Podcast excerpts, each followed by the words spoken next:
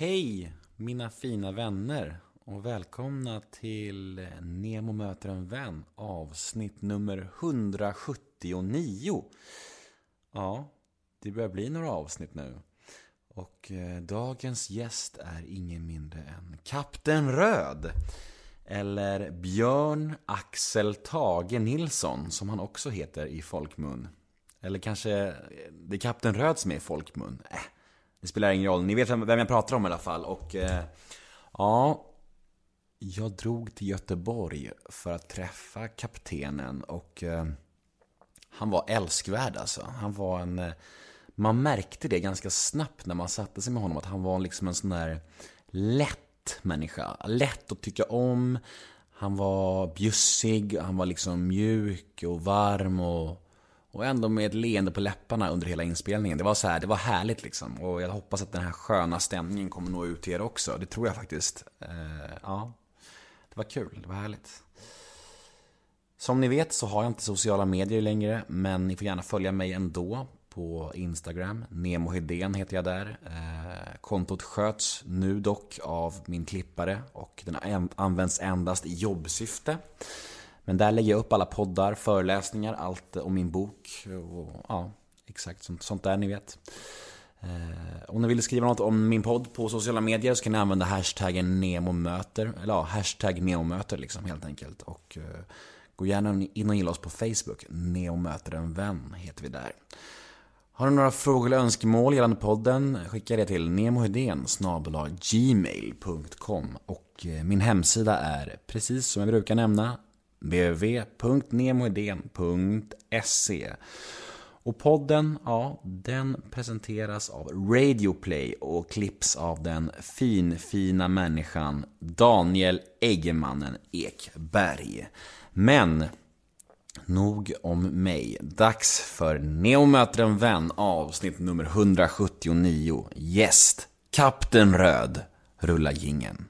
Nemo är en kändis, den största som vi har. Nu ska han snacka med en kändis och göra honom glad. Yeah! Det är Nemo är en kändis, den största som vi har. Nu ska han snacka med en kändis och göra honom glad. Yeah! Vi kör igång. Nemo möter en vän med eh, Kapten Röd. Ja, hej. Alias eh, Björn Axel Tage Nilsson. Ja, eller hur? Fast tvärtom i så fall. Är det så? ja. Jo, nej men, eh, ja exakt. Hur, hur mår du? Eh, det är bra. Det är roligt att, eh, roligt att träffa dig och roligt att göra det här. Som jag sa innan, jag har inte gjort så mycket poddar och jag, eh, ja det ska bli roligt. Mm. Du känns ju så lite som en ganska lämpad poddgäst. Du känns som en glad gamäng som gillar att snacka liksom.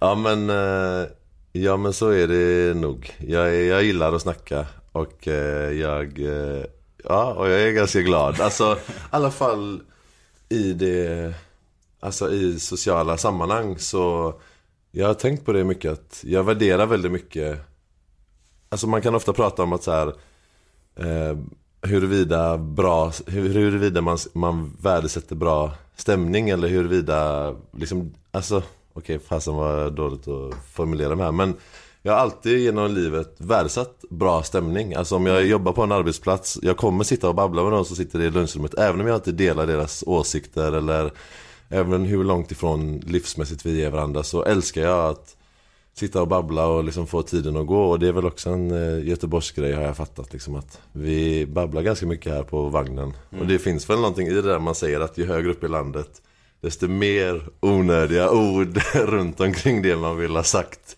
blir det. Men har du också alltid varit en sån människa som, eh, alltså när du är med folk, att du känner någon slags ansvar att hålla uppe stämningen, hålla Ja, absolut, absolut.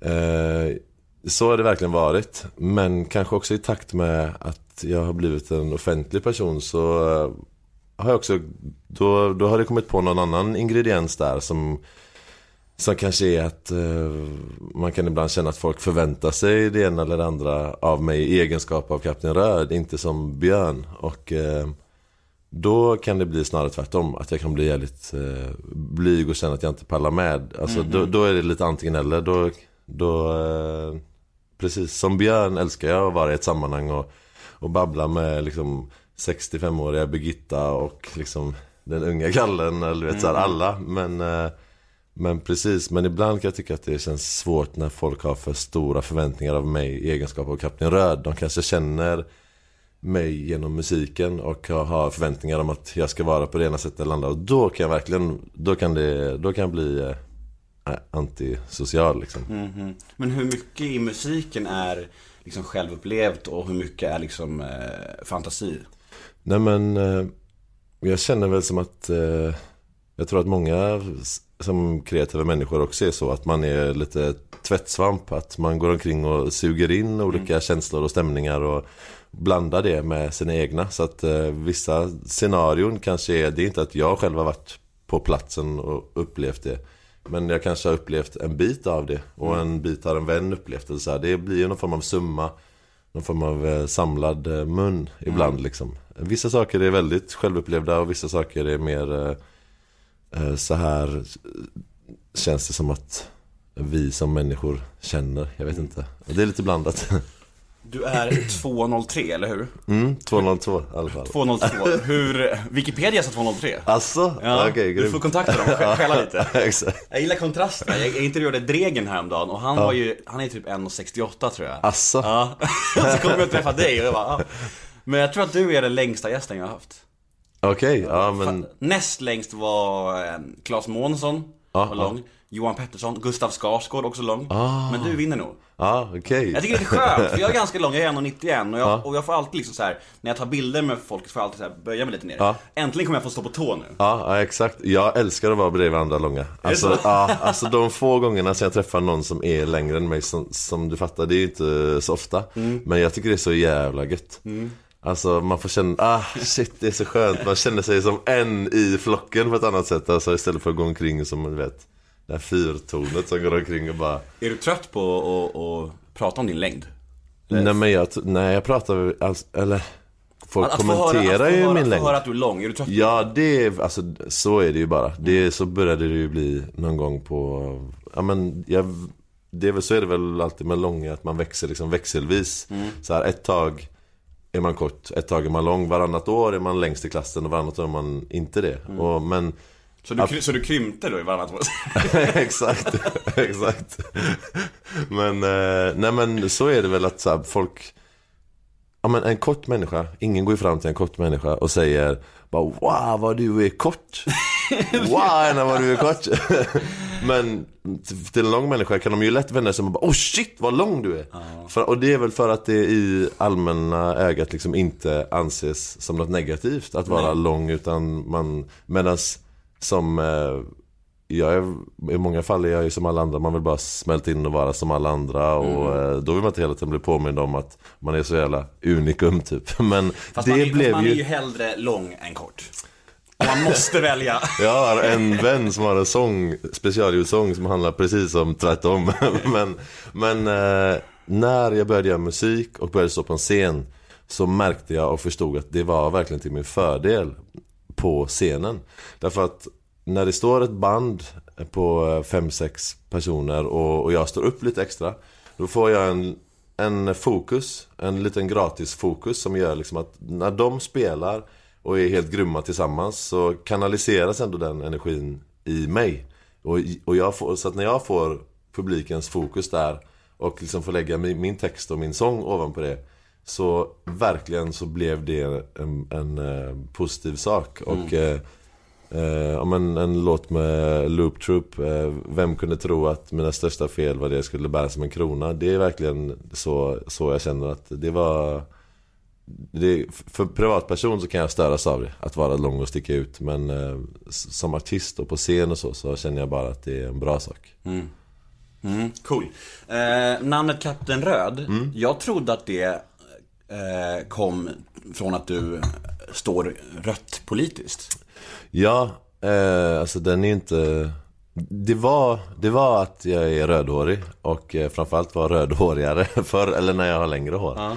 Ehm, och så alla mina idoler hette liksom Governor, eh, Captain Barkley, Lieutenant Bim, eh, Sergeant, alltså massa olika sådana där. Det är någon sån klassisk liksom dancehall reggae-grej som jag gillade.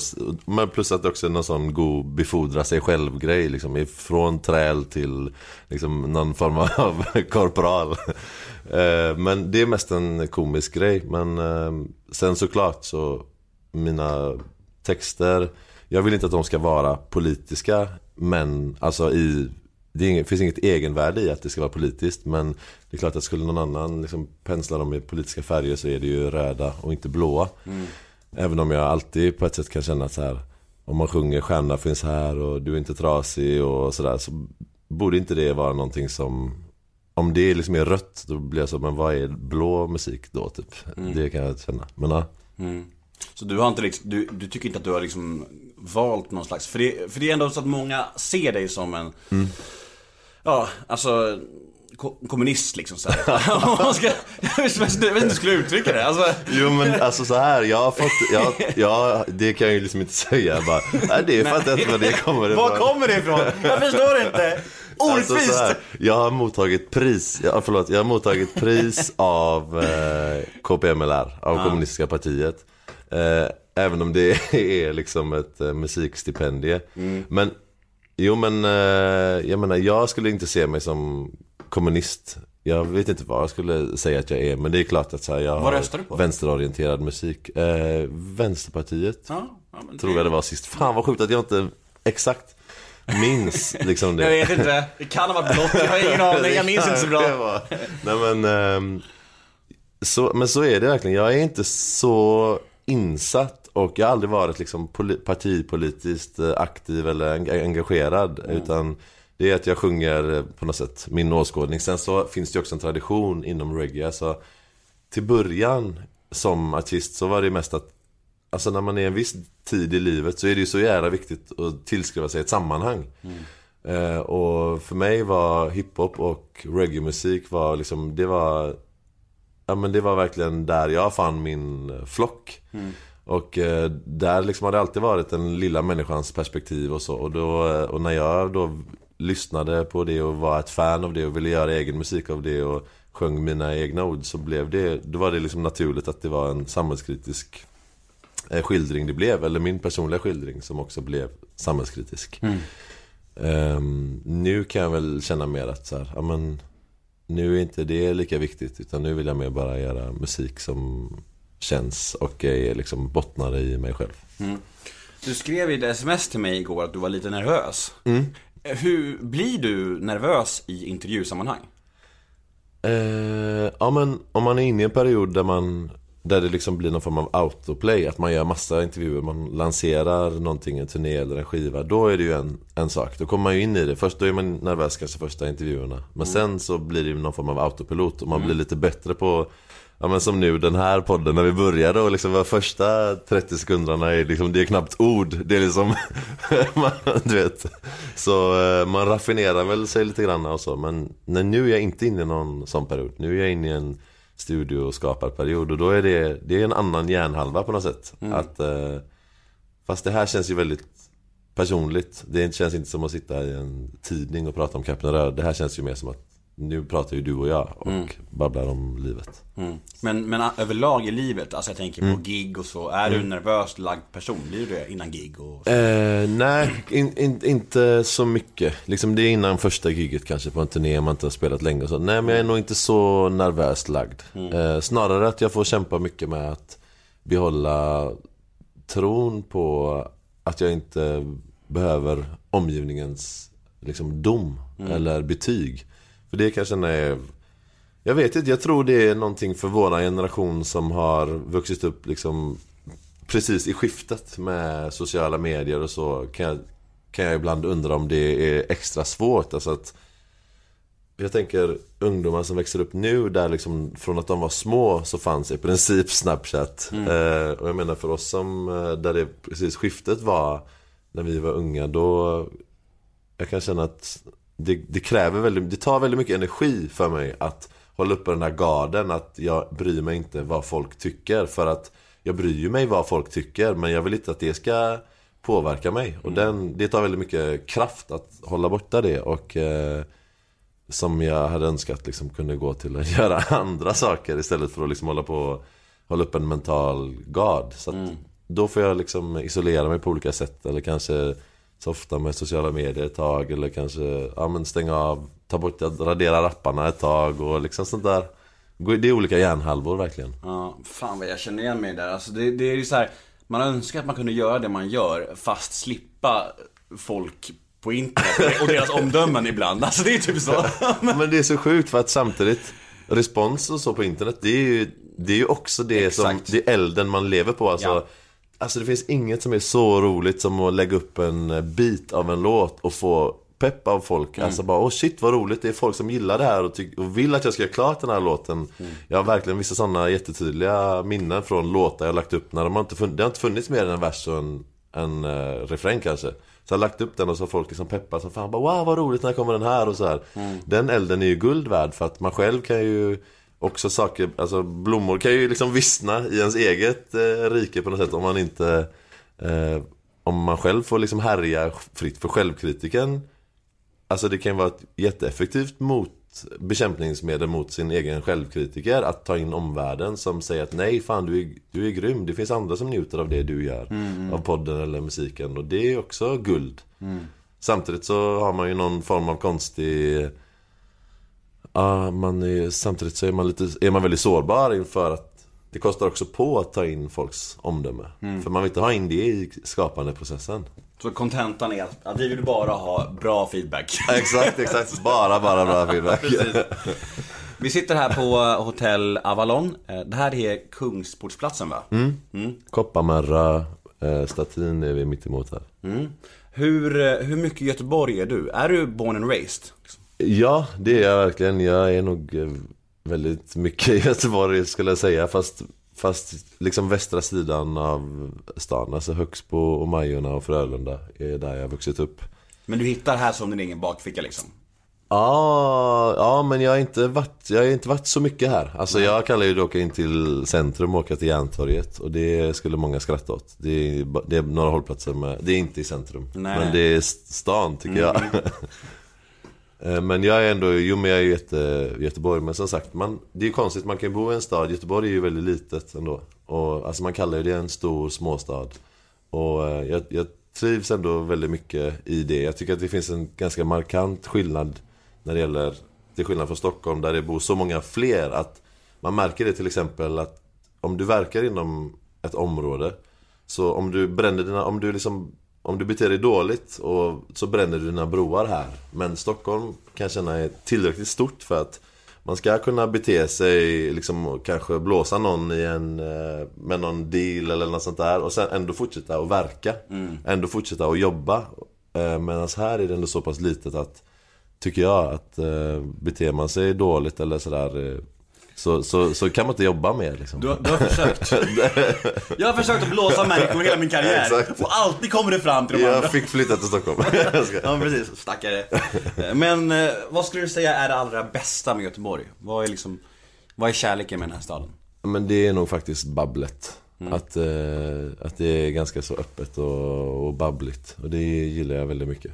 Det känns... Det är väldig skillnad alltså i den mentaliteten. Alltså i Stockholm är det mer så här på tunnelbanan, om- om någon säger något till någon, då är det mer så här, man, man, man kollar på varandra och bara, vad fan, vad fan pratar du med? Vad fan säger du? Det är, så här, det är så här, man kollar på den människan som där är galen liksom. Snacka inte med mig, jag är i min, min telefon här, jag är min iPhone. Medan här på spårvagnen så, folk gafflar med varandra lite hur som helst. Ja, ja, Det är en helt annan mentalitet. Ja, jag kan inte riktigt se den ju. Men jag, alltså lika mycket som, jag, som du säger nu, som jag hör folk berätta den. Eh, För dig är det självklart jag antar jag, kanske på ett annat sätt. Ja men precis, precis. Jag kan, jag kan märka skillnaden lite men framförallt det att folk berättar att det är så. Och det, så, att, så att det uppskattar jag fast nu när jag, jag säger det så förstår jag att det är svårt att uppskatta det när man inte riktigt vet vad som vad det inte är. Så det är någon form av, eh, jag vet inte. Men jag tycker att vi har ju ändå ett samhälle som Alltså folk tenderar att bli jävligt ensamma och isolerade. Och jag menar orsakerna till att varför det är så här och gentemot andra länder tvärtom det, det, jag, jag tänker att det har mycket med klimatet att göra. Liksom, Våra hus och dörrar är verkligen väl isolerade. Vi stänger dörren, då hör inte vi vad grannarna gör eller de utanför på gatan. Hade vi bott i ett klimat som var varmare då kanske Då hade vi mer hört varandra hela tiden och liksom Varit mer vana vid varandra än vad vi är här. här, här vi vill ju ha våran egna space som inte någon ska tränga in på. Som du säger, man sitter och så någon börjar prata med bara Va? Vad gör du? Det är ju en bubbla runt mig, den kan du inte gå igenom. Det är jättekonstigt. Ja, men verkligen. Men, och det tänker jag att det är ganska negativt för att många blir ju väldigt ensamma. Och eh, jag själv, liksom när jag har deppiga perioder, även om jag vill bara stanna i den deppiga bubblan, så är ju det bästa medicinen mot det är ju egentligen om någon bryter den. Eller alltså om någon kommer fram till mig eller börjar prata med mig eller liksom sådär. Och det tänker jag att det är ganska gött att ge mina barn, eller det gillar jag att mina barn får. De får ju det extra extra mycket som att folk babblar med mig som inte känner mig också här. Det tänker jag bara, ja, men vad nice, det får de, de får vänja sig vid att folk babblar mycket med varandra. Även om det kanske är att de pratar extra mycket med mig som Kapten Röd än Björn liksom. Men jag tror att det är, alltså jag tror att det är ganska svenskt att inte prata med främlingar. Nu är det ju väldigt stor skillnad mellan Stockholm och Göteborg. Här är det ju mycket mer så socialt. Men i Stockholm är det väldigt så här, ja, lite tillknäppt och man, är, man snackar helst inte med främlingar så mycket. Åker man ner i Europa, i Sydeuropa, då är det ju helt tvärtom. Då är ju all, alla har sina känslor utanpå kroppen och pratar med varandra och skriker åt varandra liksom. Och jag tycker nästan att det är härligare liksom. Det är liksom så här, här knyter vi näven i fickan liksom och går runt och är lite sura. Ja, Där ja, I Spanien är det bara så, man skriker det man tycker, sen går man vidare liksom. Ja men det är så sjukt för att när man är utomlands så tänker man bara Åh det här är så gött. Ja. Och sen så kommer man hem och så bara Det här ska jag ta med mig hem. Och sen efter en vecka så när man är hemma så blir man exakt sån bara Åh jag vill bara få sitta i fred nu en liten stund på spårvagnen och lyssna på min, typ titta på min smartphone. Men, nej men precis, jag tycker också det är väldigt vi, Alltså det är så mycket som är gött med, med vårat samhälle Men jag tycker absolut vi kunde bli, bli lite, lite öppnare mot varandra ändå Eller lite babbligare liksom Har du två barn? Ja, Hur gamla? Eh, tre och sex. Är det full rulle hemma? Det kan man garanterat säga. Är det en pojke och en flicka? Ja, en liten flicka och en stor pojke. Hur eh, tycker du att pappalivet är? Ja, Alltså det, det är svårt. Det är, det är väldigt det är roligt och häftigt och underbart samtidigt som det också är jättesvårt. Um, jag, jag, en tanke som jag har definierat mycket på sistone Det är lite att Alltså jag tänker mycket på hur det är att göra musik och liksom ja men vi, Det är så olika vad man är som person Hur mycket behov man har av kreativt utlopp och jag menar jag och min fru är jätteolika i det liksom att eh, Ja, om inte jag har varit i studion liksom på ett par dagar eller sådär liksom känt att jag har fått utlopp för det då, då blir jag ingen rolig pappa. Då går jag omkring och liksom känner mig frustrerad och då har man dåligt tålamod och känns, känns inte allt bra. Och plus den, den skulden som jag lägger på mig själv när jag tycker att jag är en dålig förälder är också så här. Eh, det blir en negativ spiral.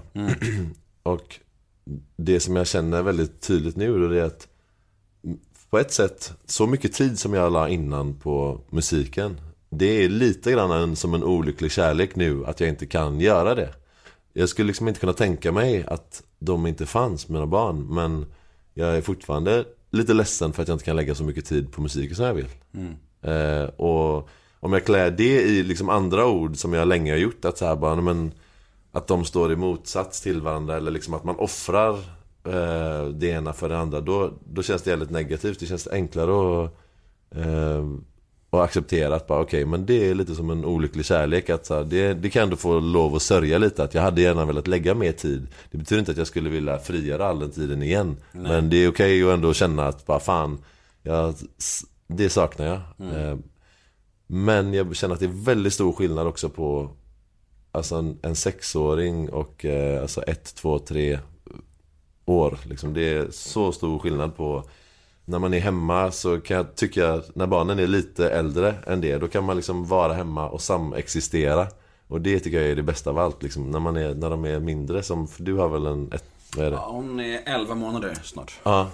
Då är det ju så himla mycket mer totalt tycker jag. 100%. Ja, man är liksom hela tiden i varandras fokus och, och det kan ju vara väldigt, det blir man trött på. Ja men det är klart, det är ju, det är liksom, det, det är ju är med min dotter så är det ju bara det, 100% av tiden. Liksom, det är inte en sekund själv. Nej. Eh, Och det är ju förmodligen skillnad när man har en sexåring. Då kan man liksom, den leka för sig själv. Ja. Det kan ju inte min göra. Nej, nej. Hon kan på sin höjd sitta, sitta liksom på golvet och, och leka med en speldosa. Ja, Man måste gärna exakt. kolla på henne hela tiden liksom. Eh, vilket också är fint. Allt har ju sin charm liksom. Mm. Men det här med egen tid, det får man ju liksom räkna bort lite i början. Men det är ju en period, det är ju så. Mm. Exakt. Eh, Och jag tycker att den har en charm också. Det är ju väldigt mycket det här Jag är väldigt fysisk av mig. Jag tycker väldigt mycket om att, att gosa och kramas och pussas och kramas. Så det Ja. tycker jag är väldigt fint. Så Ja. sova, jag tycker om att sova med min dotter också. Det är väldigt fint. Ja, ja men verkligen. Men hon sprattlar inte så mycket. Och gör det, men, men alltså jag håller fast henne då. Så. Du hör ju, jag försöker bara, ah, det är mysigt, men... Och så sprattlar hon för mycket. Men... Så här, det är mys, det är en, två, tre timmar. Sen fjärde timmen, då bara okej, man lägg dig i din säng nu. Nej men min, min vän eh, Vikvem, som är en artist i stan här också, han sa det så bra tycker jag att Han sa tack till min, eh, till min son som gav mig eh, liksom den dyrbaraste presenten, nuet. Och så är det verkligen väldigt mycket. Det är ju väldigt, när de är så små kan det vara, då är det ju väldigt eh, Alltså vad säger man? Medit- Meditativt, meditativt nästan. Alltså att man zoomar bort allt annat. Och det är väldigt, väldigt skönt. Man zoomar in så jävla starkt. Och sen så är det ganska gött när de blir lite äldre igen och man får vara tillsammans. Och, han, och de leker i ett rum och jag kan sitta och spela piano samtidigt. Det, det tycker jag är sjukt gött när man kan vara med varandra. Och, men inte hela tiden är 100% fokus. Man får ändå tänka lite tankar liksom. Vad fint det där var att eh, den finaste gåvan, nuet. För det är verkligen Mm. så. Alltså när man är, när jag är med min dotter och då spelar det ingen roll att man har fått lite, någon dum kommentar på, på Instagram. Inget Nej. av det där, för man är så himla fokuserad. Man Ja. är bara här, det är vi, du och jag, kärleken här liksom så här, Och allt annat är ju bara borta liksom. Mm. Och det är ganska svårt för många av oss att leva i nuet. Så det är fan, vad, vad fint sagt. Mm. Jag tar med mig det där. Ja, väldigt fint. Vi, eh, vi ska ändå spola tillbaka bandet lite tänker jag. Mm. Eh, är du uppvuxen på Majorna också? Eh, jag, alltså precis mellan eh, Högsbo och Kungsladugård. Jag vet inte om man kallar Kungsladugård en del av Majorna. Jag är uppvuxen i Högsbo. Eh, Högsbo och Frölunda och Järnbrott. Och sen så när jag började på högstadiet så började jag i en skola i Majorna. Och eh, sen har jag väl fastnat där kan man säga. Hur såg familjekonstellationen ut när du var liten? Eh, min, en stora syster som är sex år äldre eh, Som bor i Stockholm nu och eh, min mamma och min pappa Och de, de sitter fortfarande ihop Mm. Är alla långa? Ja, det är, alla är långa Mamma är väl minst lång Hur, Men hur långa är alla? eh, pappa är väl två prick eh, så att, eh, Och mamma vet jag inte, hon är inte så Hon är inte lika lång Min syster är inte lika lång Alltså Jämfört Hon är inte lika lång proportionerligt som jag är lång proportionerligt för att vara kille. Eh, Men, eh, och min fru nu är inte så lång. Så att eh, jag har goda förhoppningar på att min son ska slippa liksom de där sista fem centimetrarna som gör att man ska hålla på att slå i allting hela tiden och liksom gå lite kuvad sådär. Hade du kapat fem om du fick välja? Åh, fan vad jobbigt. Nu är det så här, den, den är den ideala bilden av mig själv som skulle vilja säga bara nej men jag är stolt men det, nej jag måste nog vara helt ärlig och säga att bara ja, många delar av mitt liv så hade jag tyckt det var jätteskönt att vara några centimeter kortare. Eh, Hur stora fötter har du? 50. 50? Ja. Jag har 46. Där får jag säga samma sak. Åh, vad många skor jag hade velat ha om jag inte hade haft, om jag hade haft 46. Ja. Jag har 46 och jag tycker det är jobbigt. Ja. Mm, Jag kan ju liksom inte ha Converse och så här, det skulle jag gärna vilja ha. Eh, Men eh, min lillebror har 50. Men varför? För att du tycker att de ser långa ut? För de finns ju. Finns det? Ja. Ha. Jag, har för, jag har gått på affärer i Stockholm, jag har aldrig hittat någon Converse. Jag trodde, jag trodde det slutade i 45. Okej. Ja, vad bra. Nej. Ja, men för alla stora, jag vet inte om det blir en, det spelar väl ingen roll om man säger något hemskt, det får man ju väl göra. Ja, ja, gud ja. Det finns en grym sida som heter grandshoes.se som, är liksom, som ligger i Sverige som, eh, om de hör det så de borde faktiskt skicka några storlek 50 till mig. Jag, jag, ska- jag är super, jag är, jag är superkommersiell. Jag, bara, jag mycket Nej men jag är ju kommunist så jag kan inte göra det. Jag ska... Nej men det är jättebra, de har i alla fall stora, de har till exempel sånt. De har stora Converse och så här. allting finns där. Jag kommer ihåg när jag hade Sven Wollter som gäst. Mm. Det är ju en eh, känd kommunist. Och han var ju så här, är det reklam i podden? Så här, jag bara, ja, det, kan det, det, kan, det kan det kanske vara Sven. Tyvärr. Han bara, mm, jag vet inte, då kanske det inte blir någonting. Och då hade jag redan spelat in med honom och jag bara, nu har jag suttit här. Jag hade åkt till liksom så här Stenungsund och suttit med honom i tre timmar. Och han bara, ja, men det här känns inget bra. Jag bara, vad fan? Du kan inte säga nu. Han bara, okej sänd det då. Jag bara, tack, tack Sven. Ja, men det är väldigt, det är väldigt, väldigt intressant hur samhället har svängt alltså, kring det där. Och det är så, så enormt stor skillnad. Alltså, bara för tio år sedan har det varit, det har varit liksom som att skjuta sig själv i foten som en artist. Att göra, i alla fall inom vissa genrer, göra samarbete med, samarbeta med någonting. Men nu är det liksom snarare i artistsammanhang ett självändamål, alltså som snarare gör musiken bättre. Alltså att många tycker att, ja men grymt, du har lyckats, du har fått ett stort spons eller du vet, fått ett stort eh, samarbete. Men hur ser du på reklam och sånt där? Eh, jo men jag kommer väl ifrån det väldigt ideologiska, att jag tycker att eh, Att jag, jag, jag tycker att artist, vissa artister som sjunger, som har väldigt medvetna texter och som kanske är, har en, liksom, en, en ståndpunkt i musiken som är kritisk mot eh, Alltså för jag menar så som samhället ser ut, eh, så segregerat som samhället ser ut, min eh, liksom diskbänksanalys av det är, har mycket att göra med att ja, men det, är, det är alltså de stora företagen.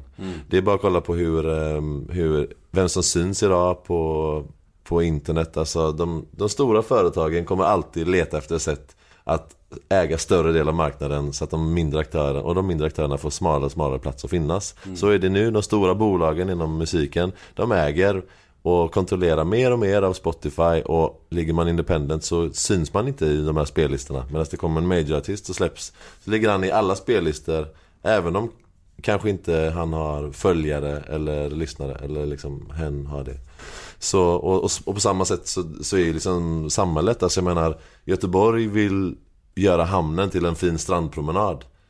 Det kan de ju vilja göra men så länge Stena som äger halva staden säger att de ska ha kvar sin hamn där så spelar det ingen roll vad politikerna säger så Min känsla är ändå att så här, politikerna bestämmer ju mycket men Liksom, de stora företagen har ändå politikerna i ett kalsonggrepp om man säger så. Och, och där kan jag känna att så här, vissa artister vattnar ur sin tro, trovärdighet om de har för liksom, konstiga samarbeten. Alltså, och, och, och ibland kan det liksom klinga falskt. Så att, men jag känner att jag vill inte sitta på liksom någon hög häst och, och peka åt och folk säger att du ska göra det här och du ska göra det här. Men jag själv känner det. Jag har inget emot det. Jag, jag skulle gärna göra fler samarbeten. Um, ja, men nu när vi gjorde hundralappsturnén i sommar då fick vi hjälp av Comfort Hotel. Så att de inhyste oss och gav oss eh, rum att sova i och det gjorde att vi hade råd att göra turnén och den liksom tycker jag hade en jättefin ideologisk eh, och liksom, vad säger man, den spred en god vibb. Då tycker jag det är helt grymt liksom. Ehm, så att jag vet inte, det är upp till, det, jag, det går inte att säga men när det är liksom poddar och sånt där tycker jag det, det finns väl ingen idé att komma in och liksom tycka eller någonting om det ena eller det andra där om vad, vad för reklam hit och dit det är. Det handlar väl bara om man tycker att så här är det här något, företaget, går det emot mina värderingar och det jag sprider i musiken eller podden eller artisteriet då tycker jag det kan bli konstigt. Då kan det klinga fel men annars tycker jag det är, liksom, det är ganska skitsamma. Samhället är ändrats. Ja men verkligen. Vart var vi någonstans? Vi var... Eh, Sven Wollter Nej men det är alltid så, när man, när man intervjuar så hittar man sidospår och det är intressant. Det är just det som också är nice med podd, att man kan sväva iväg i saker och det är helt okej. Får- Så får det gärna vara. Men vi var vid din ungdom, din barndom. Du växte upp med två föräldrar och en syrra. Ja, Och eh, en pappa som var två meter. Ja. just det, det var det vi snackade om. Exakt. Skostorlekar och så. Ja. Eh, vad, hur var det hemma? Vad, skulle, minns du det som en bra uppväxt? Ja, verkligen. Det, det är jag verkligen. Ehm, jag, tänk, jag refererar ofta, jag har ju den som någon form av måttstock när jag tänker på mina egna barn och liksom vad jag vill att de ska få och ha. Alltså, i alla fall det som var innanför hemmet. Alltså det som händer i skolan och i, i yttre livet. Det kan man ju liksom inte påverka så mycket som förälder känns det som.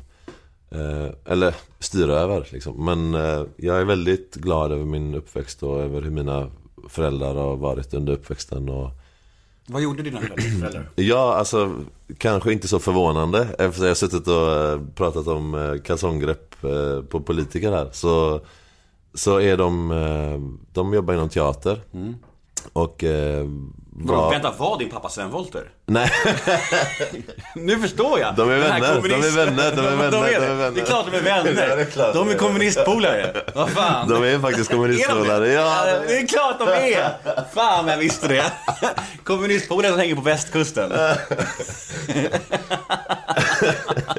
Han är ju äldre men... eh, men Morfar kanske? Ja, men pappa, pappa och mamma var absolut politiskt aktiva. Liksom. Mm. Det första barnet, eh, ma- mamma, det första barnet som eh, mamma födde då eh, som tyvärr gick bort efter ett par dagar. Då var pappa ute och demonstrerade när BB var liksom Och eh, innan mobiltelefonåldern får man väl säga då.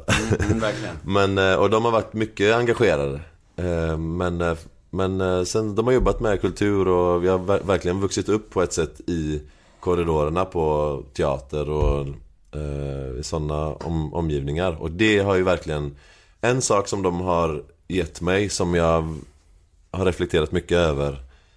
Som också är en, eh, en, eh, en klassfråga. Att eh, de, de har ju lärt mig att det finns ett värde i att satsa på sitt uttryck, sin, sin kultur. De har ju liksom inte stressat sönder mig över att eh, fixa pengar till... Eh, eller jag menar, så länge jag precis har pengar till hyran så har de liksom inte hetsat mig att tjäna mer än så. Eller eh, de har inte stressat mig så mycket kring att jag lägger så mycket tid på artisteriet. Och den, att jag har lagt så mycket tid på kreativiteten och låtskrivandet och liksom musicerandet. Eh, från och med, alltså jag började göra musik när jag var 16-17. Och, och då liksom gick jag verkligen all in. Så har det alltid varit hela livet att jag, när jag gillar någonting så gillar jag det som en dåre. Liksom bara, bara det, helt galen i det. Och när jag började göra det med musiken så har inte de stressat mig att så här, men skärp dig nu, fixa en ordentlig utbildning och skaffa ett ordentligt jobb. Eh, och, och jag lyckades inte i skolan och sådär. Eh, och, det, har- och det har jag verkligen reflekterat över när jag blivit äldre. Att eh, det, det är ju en, eh, en eh, det är ju väldigt, det är inte alla som är förunnade det. Att de kan få, att de får upp den uppfostran att så här, det är okej att eh, lägga tid på det för att så här, det kommer lösa sig. Eller vet, så här, vi ser ett värde i det. Eh, så att det är jag väldigt tacksam över och det är verkligen ett privilegie som, eh, som jag är medveten om. Så jag är väldigt glad över. Och det kommer jag verkligen Ja, det är underbart. Jag försöker uppmuntra om man har liksom möjlighet till det att, så här, att, att att det är så jävla mycket värt om man kan skapa sig ett jobb av någonting som man också har liksom en smula intresse Passion, och kärlek, pa passion, kanske talang. Alltså för att sen kommer det här långa, förhoppningsvis livet, när man ska knega. Och om man då kan få träffa, få utlopp för någonting som man tycker är kul på jobbet så är det så jävla, jävla mycket värt. Så att eh, jag vill verkligen uppmuntra alla så till max i det. Att så här, om du har en liten vibb på någonting, en liten passion för någonting så fundera på om det går att liksom göra ett jobb av det eller någonting på något sätt. Alltså om det går att på något sätt ägna tid åt det. För nu, som vi båda, förlåt nu babblar jag bara på här. Nej men bara kör kör. Men jag menar, när man får småbarn, då, eller familj, då märker man ju det att Okej, ska jag gå från kneget hem till familjen Sen så kanske man vill hitta någon tid och kanske träna för man behöver, man vill leva liksom Ha hälsan Och eh, om du sen dessutom ska ha en hobby eller träffa vänner liksom utanför det, det Tiden är jävligt knapp så att om man kan få hitta någon form av utlopp i jobbet och man också tycker att det är lite kul så är det ju guld värt. Mm. Och För familjelivet Ja, Men precis, också ett jobb där man kanske får träffa kompisar. Alltså, Exakt. All, bygga, bygga in allt i ett liksom. Exakt. Ja. men det här. Ja. Att få sitta så här, det är världens roligaste. Att det här är ju ändå en, en del av, det är ju tack vare musiken. Ja men det var ju det jag tänkte när jag startade podden, det var att Nemo möter en vän. Jag Ja. ville så här, göra någonting kul, hitta vänner, jag ville få in allting i ett. Och här sitter jag nu, Mm. Fan eller vad grymt! Fan vad grymt! Här har du en ny vän i alla Ja fall. precis, det är bra det. Ja. Men vad, vad var det du sa? Du, du snuddade vid någonting att dina, att du har egentligen, eller du hade, eller hur säger man? En, dina föräldrars första barn gick bort vid födseln. Mm, precis. Hur många dagar? Det var, eh, det var så att eh, hon, hon hette Maja, hon levde bara några dagar. Eh, Vad hände? Två, tre dagar. Hennes eh, njurar utvecklades inte som de skulle göra. Så hon kunde inte kissa. Så, så hon överlevde inte.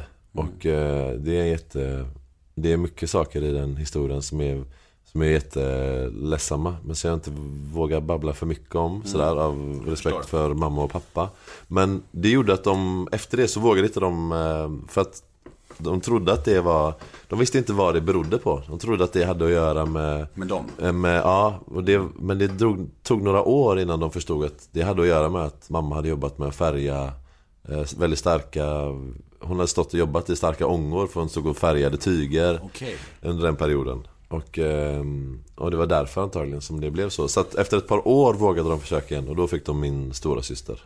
Hur tror jag. du att det präglar eh, två människor? Jag tänker att, eh, ble, blev det så att de varit extra överbeskyddande med er, eller hur? Mm, nej, det tror jag inte, inte så mycket. faktiskt. Eller det har inte jag upplevt. Men, eh, nej men det är bara, oh, alltså bara den tanken när man själv har genomgått en eh, graviditet eller, förlossning. och en förlossning. Man tänker att, tänk att gå på stan och folk bara, hur gick det? Ja, fy fan. Och liksom man har träffat folk under nio månader och nej, det där är, det är overkligt verkligen. Ja, det är, mör- det är mörkrets mörker. Ja, verkligen. Ja, men vi var vid din skoltid och vem skulle du säga att...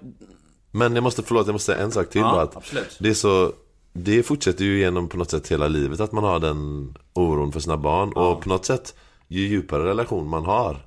Alltså jag, det, man kan kanske inte säga att bara, ja men, att det är jobbigare men Alltså det måste ju vara en, enorm sorg För att man tänker allt som kunde ha hänt under livet Men det känns ju som att så för varje dag Varje dag man får en djupare relation med sitt barn så Är liksom tanken i avgrunden Tanken på avgrunden djupare på något sätt Ja, alltså, är, man, man kan ju egentligen inte jämföra Nej. det. Men det är klart att det blir jobbigare ju äldre barnet blir. Mm. Det, är nog, det, är nog, det är nog eh, jobbigare att förlora en, en sexåring än en nyfödd. Men det tar ju större plats i ens liv Ja, men och, precis. Men eh, ja, det är nog svårt att jämföra liksom. Ja men precis Eh, Vi går vidare Vi går vidare.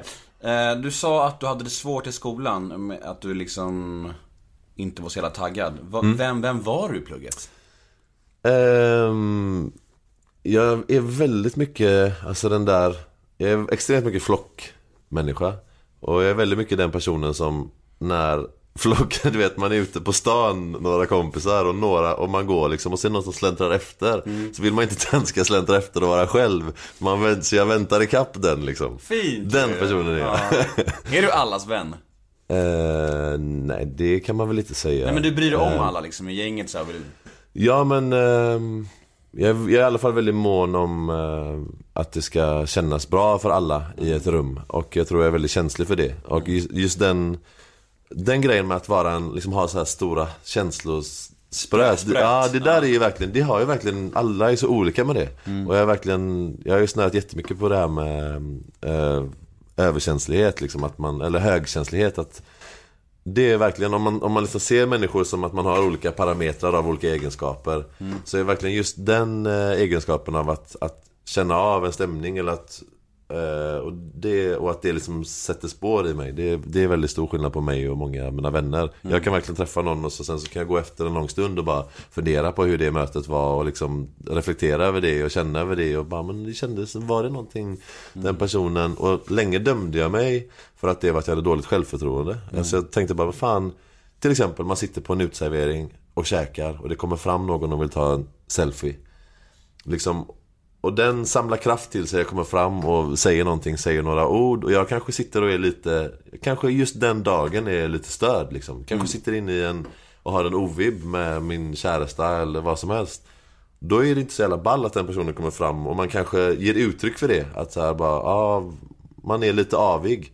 Då kan jag verkligen sitta länge efter det och bara fan, fan, bara, fan den personen samlar verkligen kraft till sig och mod och kom fram och så var jag bara lite dryg så här för att jag var på då, hade en dålig dag. Det är väldigt sällan men då, då sitter det väldigt länge i mig. Och länge kunde jag känna att bara, men är det bara för att jag har dåligt självförtroende? Som, jag, som saker fastnar så i mig. Sen så fattar jag det att nej det är det inte. Det är för att jag är en reflekterande person och alla är vi olika. Vi kan, du och jag kan möta varandra, prata om någonting. Sen så går vi därifrån. Sen så kanske du inte är så mycket en sån person som går därifrån och bara ja, så går vidare med dagen. Medan jag går och funderar länge bara, han sa så, bara vad betyder det egentligen? Och så här. Vi är så olika. Ja men fan vad jag känner igen det där. Men det har, jag, jag är exakt likadan och kan så verkligen hänga upp mig på små saker och tänka Mm. på det hela dagen. Och jag har tänkt så här. Gör det mig till en ängslig person liksom? Mm, Så här, att jag liksom så här, gör det mig till en känslig person, att jag blir så här eh, rädd för om, om jag pratar med någon så kanske det är inte ens ett tjafs, men vi kanske har, har olika åsikter om någonting och jag bara oj, sa jag något dumt där? Så kan jag kanske tänka på det i flera timmar. Ja, exakt. Medan person, den andra personen har ju släppt det för Ja, länge sedan. exakt. Medan det har byggt bo i mitt huvud. Så jag kan liksom gå Tack, runt eller hela, hela, hela dagen och så bara på kvällen bara kan jag messa så här, bara, och personen bara, men vad fan snackar du om? Det var ju ingenting. Jag bara, nej okej var det inte. Alltså då Exakt. känner man sig som ett psykfall Ja liksom. men då är du exakt sån också. Ja men det är, men det, är- jag tycker det, jag tycker det är jobbigt. Jag, tycker, jag Mm. känner mig Du verkar ha ett sundare inställ, eller förhållningssätt till det. Att liksom såhär, om man är en ana- analyserande person, ja Mm. det kanske är så bara. Jag tycker såhär, jag, jag känner mig ängslig och lite såhär Mm. orolig och lite, lite mesig också. Jag vill bli trygg i mina känslor och tankar och sådär. Jag Mm. vill veta när, när jag ska kräva en ursäkt, när jag ska ge en ursäkt, Mm. när det är okej liksom. Jag, jag känner mig helt vilse i det där ibland alltså. Ja men det, jag, jag tror att jag är exakt samma Men jag, det är verkligen någonting jag kämpar med Och Alltså det där är ju Alltså jag tycker det är helt När man liksom snör in på det där Det var faktiskt så att Jag såg någon intervju Någon som pratade om Om det, om högkänslighet Och jag bara åh det här är ju Det här är ju min son liksom. Det här är ju verkligen min son 100% Så jag gick in och läste på det och googlade på det Och då finns det väldigt många sådana text liksom Om man söker på hyposensitiv eller högkänslig. Eh, och då var det bara som att, ja men det här är ju jag också 100% och, och det då det handlar om det är att liksom en av fyra eller en av fem personer är det och resten är inte det. Och bara det, att veta det som en person som är sån, att rest, alla är inte det. Att liksom, precis som du säger att jag, för mig gjorde det här samtalet jättestor grej. Att den här personen ringde och liksom skällde på mig på sin dåliga dag eller sådär. För mig var det liksom, jag, jag gick omkring, alltså jag har några sådana exempel som är liksom konflikter som har varit för den personen nästan ingenting. Men för mig har jag liksom gått omkring jättelänge och bara det här och du vet, haft svårt att sova och man går jättemycket in känslomässigt i saker. Eh, I alla fall då att, att veta att okej men jag är det, men de flesta är inte det. Och efter det har jag börjat göra en sån undersökning själv liksom i min omgivning och det är verkligen 100% det stämmer. En av fem är det och, rest, och de flesta är inte det. Men om man då tänker det som att om man klär de känslorna i ord som grubbla eller ängslig, de är ju negativa. Men man får, man får anstränga sig lite för att inte klä vissa saker i negativa ord. För att om du säger det att här, efter det här mötet så grubblar du över att var det konstigt att jag ställde den frågan. Det är ju negativt, då klankar man ju på sig själv. Men om du tänker istället bara ja, att man är en reflekterande person istället för en grubblande person som hänger upp sig och loopar och du vet. Om man istället tänker att ah, jag är en reflekterande, känslig person, då är man ju lite snällare mot sig själv och så Det känns som att det är lite lättare att bära. Men det där är ju, det är ju grymt. Och när man har barn som är det.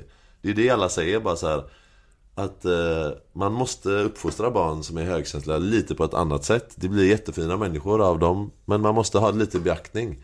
För att, jag menar, man kan inte skälla. Så kan jag liksom bli ibland. Min son då som är jätte...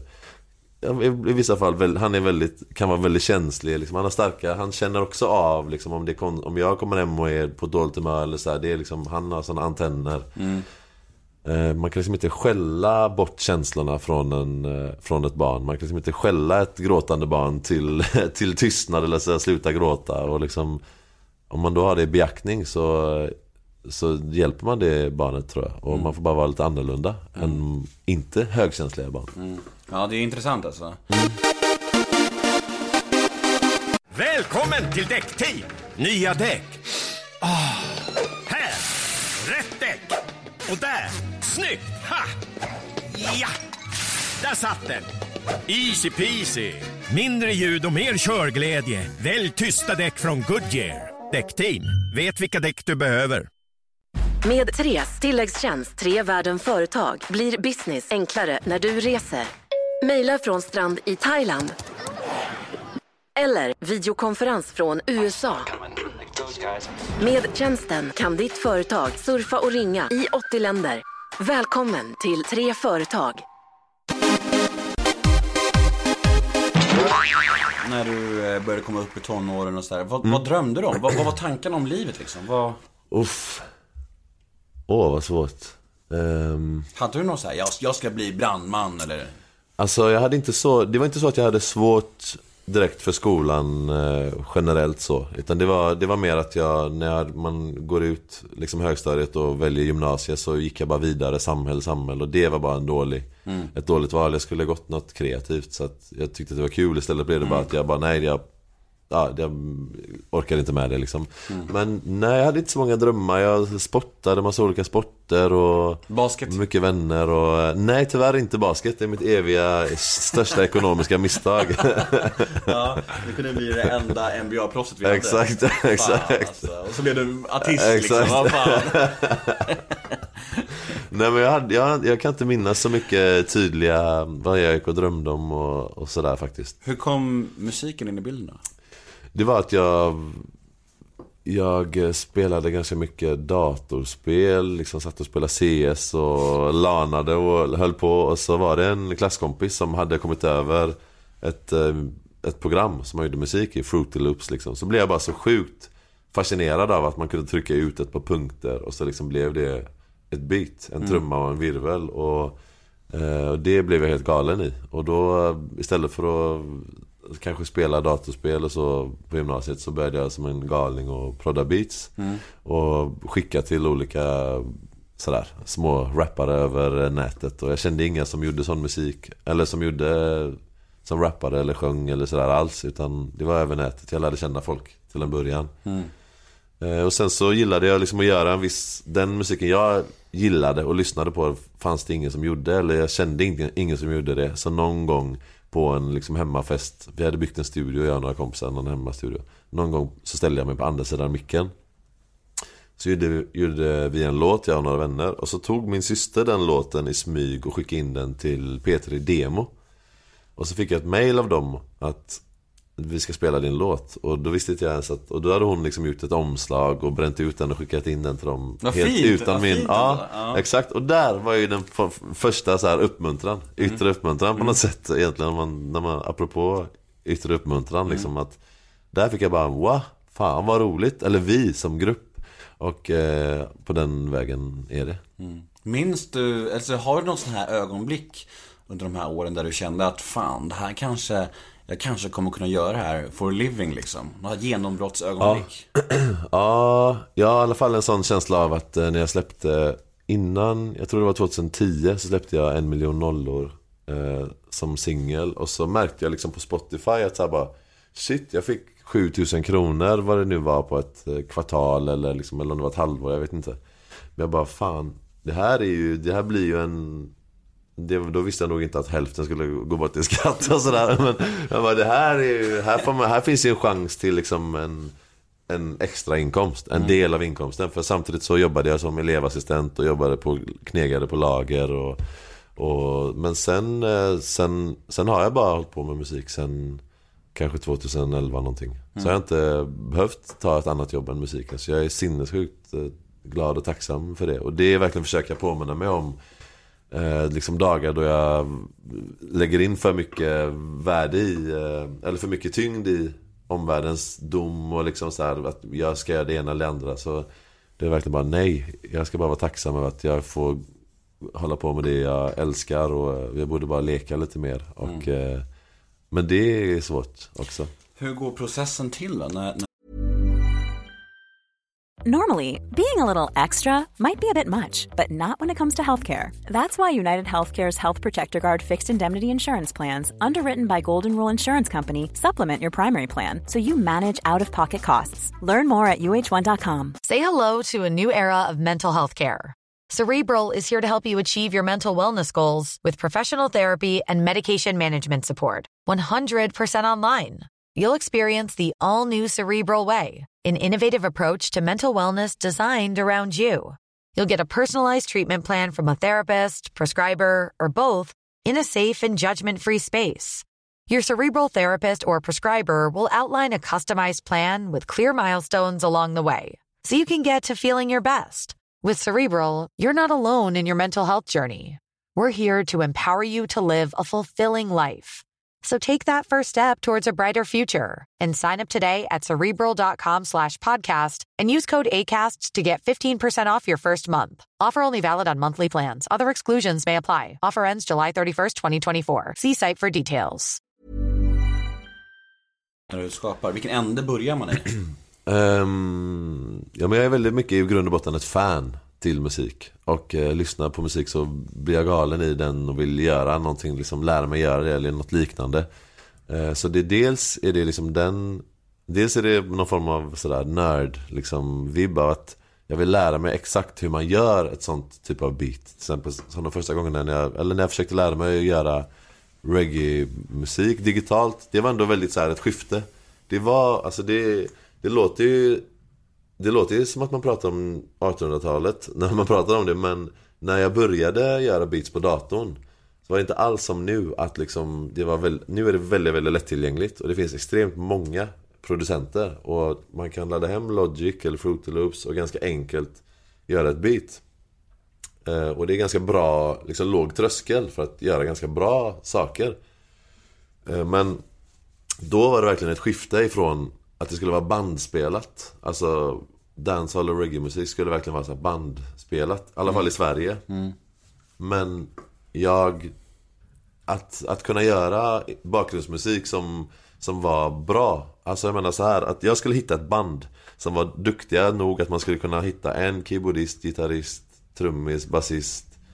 Eh, och som alla var så duktiga så att man kunde göra en fet bakgrundsmusik och sen göra en sång där jag skulle göra text och sång på. Liksom alla de oddsen är väldigt, väldigt små. Därför att vi har inte det i våran tradition. Liksom varen, de flesta, man kan hitta en, någon som kan spela ett barré-ackord på de flesta ställen. Vi har ju verkligen rock, indiepop, liksom den är i våran folksjäl på något sätt. Men att liksom sitta och göra reggae-baktakt och sånt där, det, det, kan, det kan ju inte folk. Det får man ju inte med modersmjölken direkt liksom. Nej. så, så att liksom att Jo, i er mjölk hemma kanske? i våra hemma så slår man det i modersmjölken. Nej men, men eh, Skum jävla välling, välling ni kör med hemma. en grön välling. Nej men, men Katten röks, reggae-välling. där har vi den. Och där bryter vi för, för reklamavbrott. Precis, ja, precis. Släng in en, en bumper här. Man. Exakt. Nej men då, då var det känd, verkligen som att låsa upp en grej ändå. Att, så här, att jag kunde ändå sitta och fejka en gitarr och liksom jag lärde mig ändå att fejka någonting som skulle låta lite bandspelat. Och då blir det ju mycket kortare process. Och det var verkligen ett skifte, i alla fall på den, för det var ändå en ganska stor reggae-scen i Sverige då. Med liksom, Fast det var alltid bandspelat. Men det var verkligen skiftet då, eh, då dat- man på datorn kunde producera saker som lät bättre. Kanske än ett band kunde spela. Ehm, ja, och det var det som var på 1800-talet. Men det var väl, eh, det var väl 2005, liksom, 5, 6 sådär. Och, och det, går, det går till på samma sätt idag när ni gör musik liksom? Ja, exakt, absolut. Eh, vi slänger in en lyssnarfråga. Visst, dammar in en sån. Finns det det? Vad Ja, det kul. finns eh, vi, vi har lite, jag blandar lite från eh, lyssnarna och lite grejer som jag undrar och lite frågor som alla får. Så det är lite blandat. Ja. Eh, var får du dina texter ifrån? Vad inspirerar dig? Du verkar så genuin. Ehm, tack, får jag börja säga. det är, vad ska man säga? Det är självupp, alltså självupplevda saker i form av, eh, alltså det är självupplevda känslor allting bottnar i. Um, iakttagelser och mm, ofta är det så att när jag har gjort en låt så ser jag väldigt tydligt att den låten är verkligen ett bokslut på en period i mitt liv. Alltså Stjärnorna finns Låten var väldigt tydligt en tid när jag behövde påminna mig om att liksom sluta titta på toppen och vad alla gör. Liksom så här, Stjärnorna finns här, det här är liksom eh, det här, ja, här finns värdet. Jag och mina vänner liksom behöver inte hålla på och kolla på för att jag var i en miljö då liksom, där jag precis bekantade mig med musikbranschen och lärde känna folk som jobbade med musik och sådär. Och där finns det en extrem liksom, fokus på vem går det bra för? Vem är bra och liksom, vem har siffrorna och så vidare. Samma som nu. Eh, Och då behövde jag verkligen påminna mig om det och av det föddes låten Stjärnorna finns här. Eh, Och då var det väldigt tydligt när jag hade gjort klart den att det här blir ett Shit vad jag gick och tänkte och behandlade den, de här känslorna under den här perioden.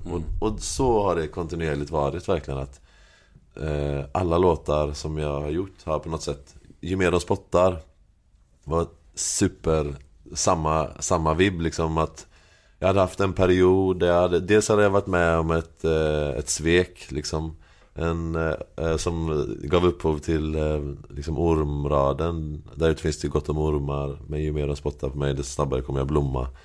Alltså alla låtar handlar om en epok i mitt liv kan man säga. Eh, Men den blir tydlig för mig Ungefär när låten är klar. Då blir det som ett bokslut. Och just nu är jag väldigt mycket inne i det som vi pratar om. Att ehm, Ja men eh, med liksom att avskärma sig och känna att man, man, man duger och är oberoende av yttre världens omdöme och liksom bygga sin egen sfär och eh, det kommer bli en låt liksom. Jag har redan några, några fraser som jag liksom vet att det här, det här är mitt tema för livet just nu och det kommer garanterat bli en låt. Så att, så att det är inte så mycket så att jag tänker nu ska jag skriva en låt om det här utan det är snarare att bara det här är i livet just nu och då är det det jag skriver om. Men jag skriver väldigt långsamt. Eh, att- Ett ord om dagen. Ungefär. Procentuellt måste det väl bli något sånt högst. Eh, Men jag skriver väldigt långsamt så att om en låt ska bli klar så måste jag känna för den under en lång period. Liksom, tycka att så här, det känns fortfarande väsentligt för mig. Mm, jag fattar. Du gjorde ju en turné ganska nyligen, 100-lappsturnén. Eh, jävligt fet idé för övrigt, jag tycker den Tack. är fin och eh, ni avslutade i Globen va? Vad, hur många stopp var det? Eh, Jag tror det var 12, 13, 14 någonting. Hur kom idén till den turnén upp och, och blev det som du trodde och sådär? Och... Eh, Men det blev mycket bättre än vad jag någonsin hade trott får jag ändå säga. Att, eh, men egentligen i grunden var det, eftersom att jag hade hållit mig tyst i några år liksom. Egentligen var det så att 2012-perioden, det var liksom, då fick jag något sånt jätte genomslag liksom. Helt plötsligt så nådde jag väldigt mycket människor och, och, och det var också en lucka, alltså man brukar ofta prata om det som ett fönster i, i tiden, just den tiden. Det är många i musikbranschen och sånt där som har sagt det liksom att det var verkligen en tid innan de stora bolagen hade fått liksom kontroll igen över marknaden på nätet. För det hade precis blivit att Spotify hade precis kommit. Men det är inte som det är nu att de flesta bara lyssnar på klara spellistor och prenumererar på liksom kanaler på Spotify. Utan det var bara så här, helt plötsligt fanns det fri tillgång. Och eh, inte än, liksom, ja, de stora bolagen hade inte än liksom lyckats mm, dra nytta av det. Och eh, det gjorde att jag hade sjukt tur. Liksom, som verkligen Bra så här, timing. Jätte, jättetur verkligen. Att jag släppte min musik och folk kunde dela den och sp- spred den och det syntes. Det var innan, innan de algoritmerna som är nu. Liksom, så att min Facebook-sida som växte eh, liksom upp till sådär kanske 100 000. Då fick alla. Liksom om man la en post då, då fick alla den. och så vidare. Så, här, så det var verkligen, jag fick ett väldigt fint flöde på att folk delade och gillade min musik och spred min musik. Men de kanske inte hade så mycket ett ansikte för mig. Och det här var under ett par år, vi spelade jättemycket live och Sen så var det Petri Guld och några andra saker som var inom, loppet av ganska kort tid. Och då var det väldigt märkbart att där fick folk ett ansikte för mig. Och då blev jag helt plötsligt offentlig. Liksom, På ett sätt som jag inte hade siktat på. Eller, och, och liksom, det låter ju kanske konstigt men jag hade inte önskat det riktigt så. Jag ville ju jättegärna få göra stora spelningar och eh, leva på min musik. Men jag kanske inte hade väntat mig att stoppa in mitt face i mixen. Det är en men nu är det en, en annan tid. Nu, det, det tog några, jag, jag, då drog jag mig undan för jag kände bara det här ska jag låta gå över. Sen förstod jag att det kommer inte gå över. eh, du kan lika gärna göra något bra av det. Och eh, när jag då skulle börja spela igen förra sommaren och jag samtidigt hade inget nytt album utan jag kände bara fan steg ett som jag behöver göra är att komma ut och möta publiken och, och liksom märka av att det finns folk som gillar och tycker att det är väsentligt att spela roll.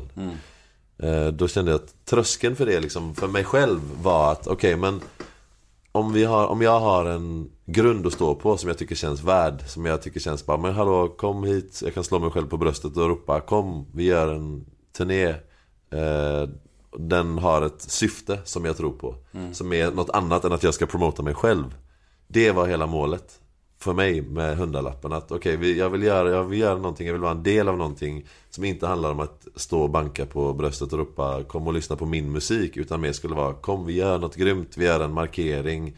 Liksom det ska kosta 100 spänn. För att Jag har också så himla mycket de senaste åren Fått så mycket respons av folk i alla liksom, samhällsgrupper. Och Många av de som hör av sig Tillhör de människorna som som har det som tuffast i samhället I alla fall kanske ekonomiskt och mycket folk som allt ifrån folk som sitter på hem och i fängelsen och har tuffa perioder i livet och finner stöd i min musik. Och då vill jag att de i största möjliga mån ska ha råd att komma.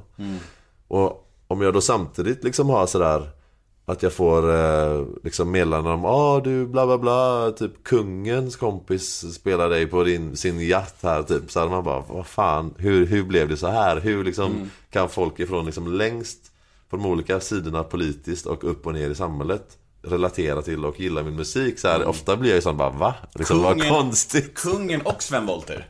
Exakt, exakt.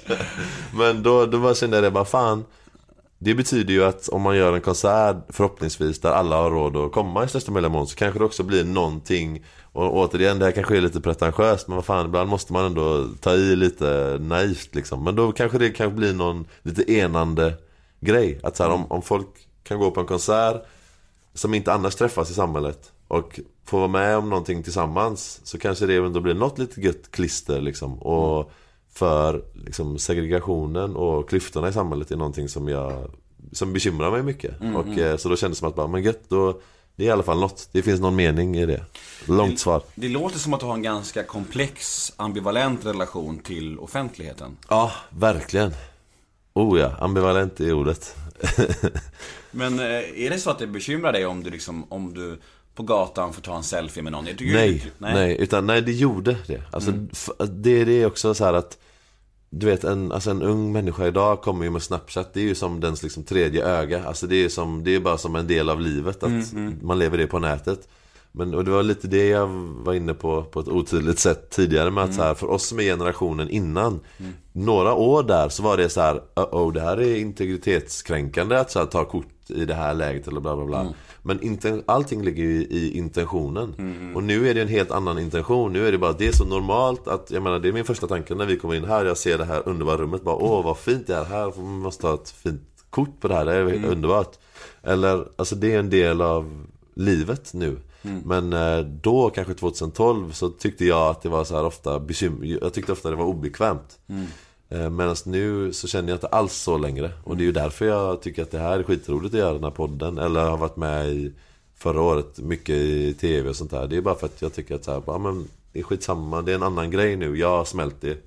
Jag tycker inte att det är jobbigt på det alls sättet längre. Jag tycker det är roligt och det liksom gör att jag kan fortsätta göra musik och nå ut till folk. Och då... It comes with a package. Ja, exakt, exakt. När fick du sist ta en selfie med någon? Ehm. vad var det för dag igår? Ja, men det är ju de flesta dagarna. Vad, vad hände igår egentligen? Då... Igår? Ja, igår. Ja, det var igår. När jag åkte med barnen och bara så här, vi skulle, barnen var sjuka. Så de fick vara med mig i studion. Det var jävligt roligt. Och så skulle vi åka hem och så bara, men fan, nu åker vi och köper mat på Burger King. De, det gör de ju typ aldrig eftersom att min pappa är Sven Wollter. Jag ska. Nej, Nej men... eh, Aha, han, han, han försade sig. Nej men eh, vi käkar typ aldrig där. Jag bara, men det gör vi. Så sa jag det bara, men jag orkar inte gå, bara vi köper och tar med oss. Jag orkar inte gå in, jag orkar inte hålla på och ta kort med folk idag. Men så funkar inte mitt kort, så jag fick ändå gå in till kassan och då fick jag ändå ta kort. Så, Och du sa det innan till och med? Ja, roligt. så att, men jag tycker bara att det är kul för att eh, det Då är man jävligt känd om man säger så. Jag orkar inte Burger King, det blir för mycket selfies. Det var lyxproblem. Lyxlirare. Nej men så är det, folk är sjukt respektfulla. Det är inte som att eh, de känner igen mig för att jag har gjort något liksom, skandal, skandalöst eller någonting Utan de har ofta någonting att de Som han som kom fram till mig då Han var bara "Åh, jag vill bara tacka för din musik. Den har hjälpt mig i många situationer. Och det är ju skitroligt bara. Det är ju värsta elden i baken liksom och bensinen. Jag fattar. Vilken egenskap hos dig själv föraktar du mest? Åh Ja men det, det har nog lite att göra med det här, den här eh, Det är nog i kontrast med föräldraskapet. Att jag kan känna så mycket frustration över att ja, men Jag kan vara med barnen ibland och känna att nu vill jag, nu vill jag vara i studion och jobba. Medan sen när jag är i studion och jobbar eller om jag kanske, ibland när man är borta och spelar bla bla bla så Så vill jag, tycker jag att jag borde vara hemma med barnen och den, den ambivalensen är jobbig men Du kan, skäm, du kan skämmas över att Mm. Ja. du känner att du vill hellre vara spela, spela musik än Ja, barn. ja, jag absolut. fattar. Och det Den, och jag vet inte om föraktar eh, Skulle jag nog kanske inte säga Men jag, jag, kan, jag kan vara ganska så Liksom känna mycket skuld över att jag känner så Och samtidigt så kan jag vara sur över att jag känner skuld Över att, du vet, så att det, jag vet, det är så kom, det, är- Men det är någonstans där tycker jag att eh, Jag kan vara lite sned ibland och så här på mig själv över att jag tycker att det är så jävla viktigt. Över att jag har sånt, liksom, tycker att det är så jävla viktigt att jag ska, du vet hur det är med musiken eller med Ja det kan vara sned över. Och jag skulle önska att jag kunde, som vi pratade om innan, att jag kunde bry mig mindre och bara latcha och leka mer och bara göra vad jag vill. Eh, och det, ja men det föraktar jag på det sättet att, eller jag vet inte, det kanske är ett konstigt ord men Men jag i alla fall kan vara avundsjuk på artistkollegor som jag känner inte har den ingrediensen Som mer liksom bara så här, kör och njuter och liksom gör mm. Men jag tror att det är mycket i föräldraskap som är ambivalens. Alltså jag tänker så här. När jag sitter med min dotter, eller jag försöker söva henne i typ en timme. Och så när hon somnar till slut. Och då bara så här: yes hon somnade Sen så går det fem minuter och bara, kan hon inte vakna snart? Jag, bara, jag saknar henne liksom. Där är inte jag, där är inte jag. Där är inte du! Noll, noll igenkänning! Men jag Men, däremot, liksom, eh, fast, ja, men det nog, har nog med ålder att göra. Men men så är däremot det så här, kommer upp, springer upp tusen gånger. Och först, man säger liksom godnatt, sen så kommer de upp under en timma, liksom Mm, upp, upp, upp, upp igen. Världens gulligaste lilla människa Mm. kommer upp och gullar sig för att den vet att den gör fel och är busig och, och liksom i början Sen så blir man argare och argare och till slut så är man bara arg och man bara, bara gå och lägg dig. Du vet att jag bara blir arg om du kommer upp igen och man liksom bara är arg. Sen, fem minuter efter de har somnat, så bara åh, fan den här söta lilla människan. Fan vad jag är sjuk i huvudet som blir arg på den här söta lilla människan. Okej, eh, när får du ångest? Vad får du, vad får du mest ångest av? När mår du som sämst i livet liksom? Oj. Mm. Ja, det känns som att jag har redan touchat lite sådana där saker. Eh, Men ehm, när jag mår som sämst. Det är väl när jag är minst, minst, minst i nuet liksom. När jag bara Oroa dig? oroar mig, går upp och tänker liksom, ja men det, det finns ju någon sån här eh, sätt att säga det att man ska inte låta nuet definieras av det förflutna och man ska inte låta lyckan ligga i framtiden, Nej. runt hörnet liksom. Och det, det är verkligen eh, det där är svårt, alltså att inte, att inte lägga lyckan till, ja men när den här skivan blir klar, då ska jag bli glad. Då blir det här, då blir livet kul. Eller när jag gjort klart alla de här jobben som jag liksom har bundit upp mig i nu, så här, då blir det gött. Eh, och samtidigt inte definiera sig av det som har varit. Alltså saker som man har gjort innan som varit bra och kanske saker som man har gjort innan som har varit dåliga. Alltså kanske föräldraskap som man tycker inte har varit bra. Eh, att släppa det som har varit gott och dåligt och inte, ja, inte lägga liksom välmåendet runt nästa hörn hela tiden. Det är där någonstans, när jag liksom går upp för mycket i det tillsammans med sociala medier, sitter och kollar på hur jävla lyckade alla andra är liksom hela tiden. Eh, som de ju inte är, men eh, det är någonstans där jag får ångest verkligen. Har du provat meditation? Nej, jag, fan jag skulle vilja det. Ja, det känns som att du är en sån som skulle... Det riktigt. Nej, men det Vågat. känns som att du... Vågat. Det säga? känns som att du... Orkat. Det är bättre. Försök inte. Eh, Det känns som att du är en sån människa som skulle kunna få ut mycket av det. Ja men på, ja, men på det, jag... Nej, jag jag- vet inte vad jag skrattar åt. Det, det Sara, du synade mig Ja, ja, men det. Det sant. det verkligen Ja, nej, men, Genomskinligt. ja, men har du eh, gjort det? eller? Jag gör det i perioder och det hjälper mig jättemycket. Men eh, det, det tar emot. Det är sån här grej som tar emot att göra, men när man väl gör det så är det skönt. Ja. Vissa grejer i livet är så. Man vet att det är bra för en, men ändå så tar det emot att göra det. Vad fan det nu träning, allt, här Exakt. gym. Du vet, bara göra det, bara åh nej, jag har ingen lust. Ja, ja. Men när man väl gör det, eller efter det, bara så här, fan det här hjälpte. Så jag ska skicka över min favoritmeditation till dig sen. Men vad, vad är det? Du, är det något du lyssnar på bara? Jag, Eller- jag har en, en Deepak Chopra meditation. Ja. Det är en indisk gubbe, du vet. Ja. eh, Perfekt. Alltså man, han pratar bara lite och sen så är det någon så här flöjtmusik och, det, och sätter man sig i sängen bara, tänder ett ljus och så bara lyssnar man och Det är skönt. Det, det Okej. hjälper mig mycket att vara i stunden och inte, inte oroa mig för framtiden eller älta förflutna liksom. Ja. Så det är coolt. Men, eh, ja men precis det där med i nuet. Alltså jag har läst lite den här boken Power of Now. Mm. Eh, vad heter den? Jag tror den heter Att leva livet fullt ut eller något på svenska. Vet du vilken den är? Ja, men jag känner igen det. Den är, ja men det är precis, det är många som har läst den. Och den handlar ju verkligen om det här med, med nuet. Eller framförallt att kunna ta ett steg bakifrån sina tankar. Liksom, för att För det där är ju verkligen, apropå ångest och sådär. Jag menar man tankar man kan ju kontrollera sina tankar. Man kan ju ta ett steg bak och liksom tänka, men vänta nu. Nu tänker jag det här och det här och det här och det får mig att känna mig ett ledsen. Men behöver jag tänka på det på det sättet egentligen? Alltså det, den, det där det är också meditation tänker jag ändå på det här sättet. Men just, men just nuet. Det är den, men det skulle jag, jag vill jättegärna göra det. Det är många vänner som har rekommenderat det. Och jag har det på känn också. Mm, jag, men jag skickar över den sen så får Tack. du prova. Ja. Eh, vad har du för relation till alkohol? Ehm, inte en problematisk liksom så personligen. Jag gillar att festa. Ehm, men, eh, och det gör jag ibland. Liksom. Men annars, eh, jag dricker inte liksom på vardagar.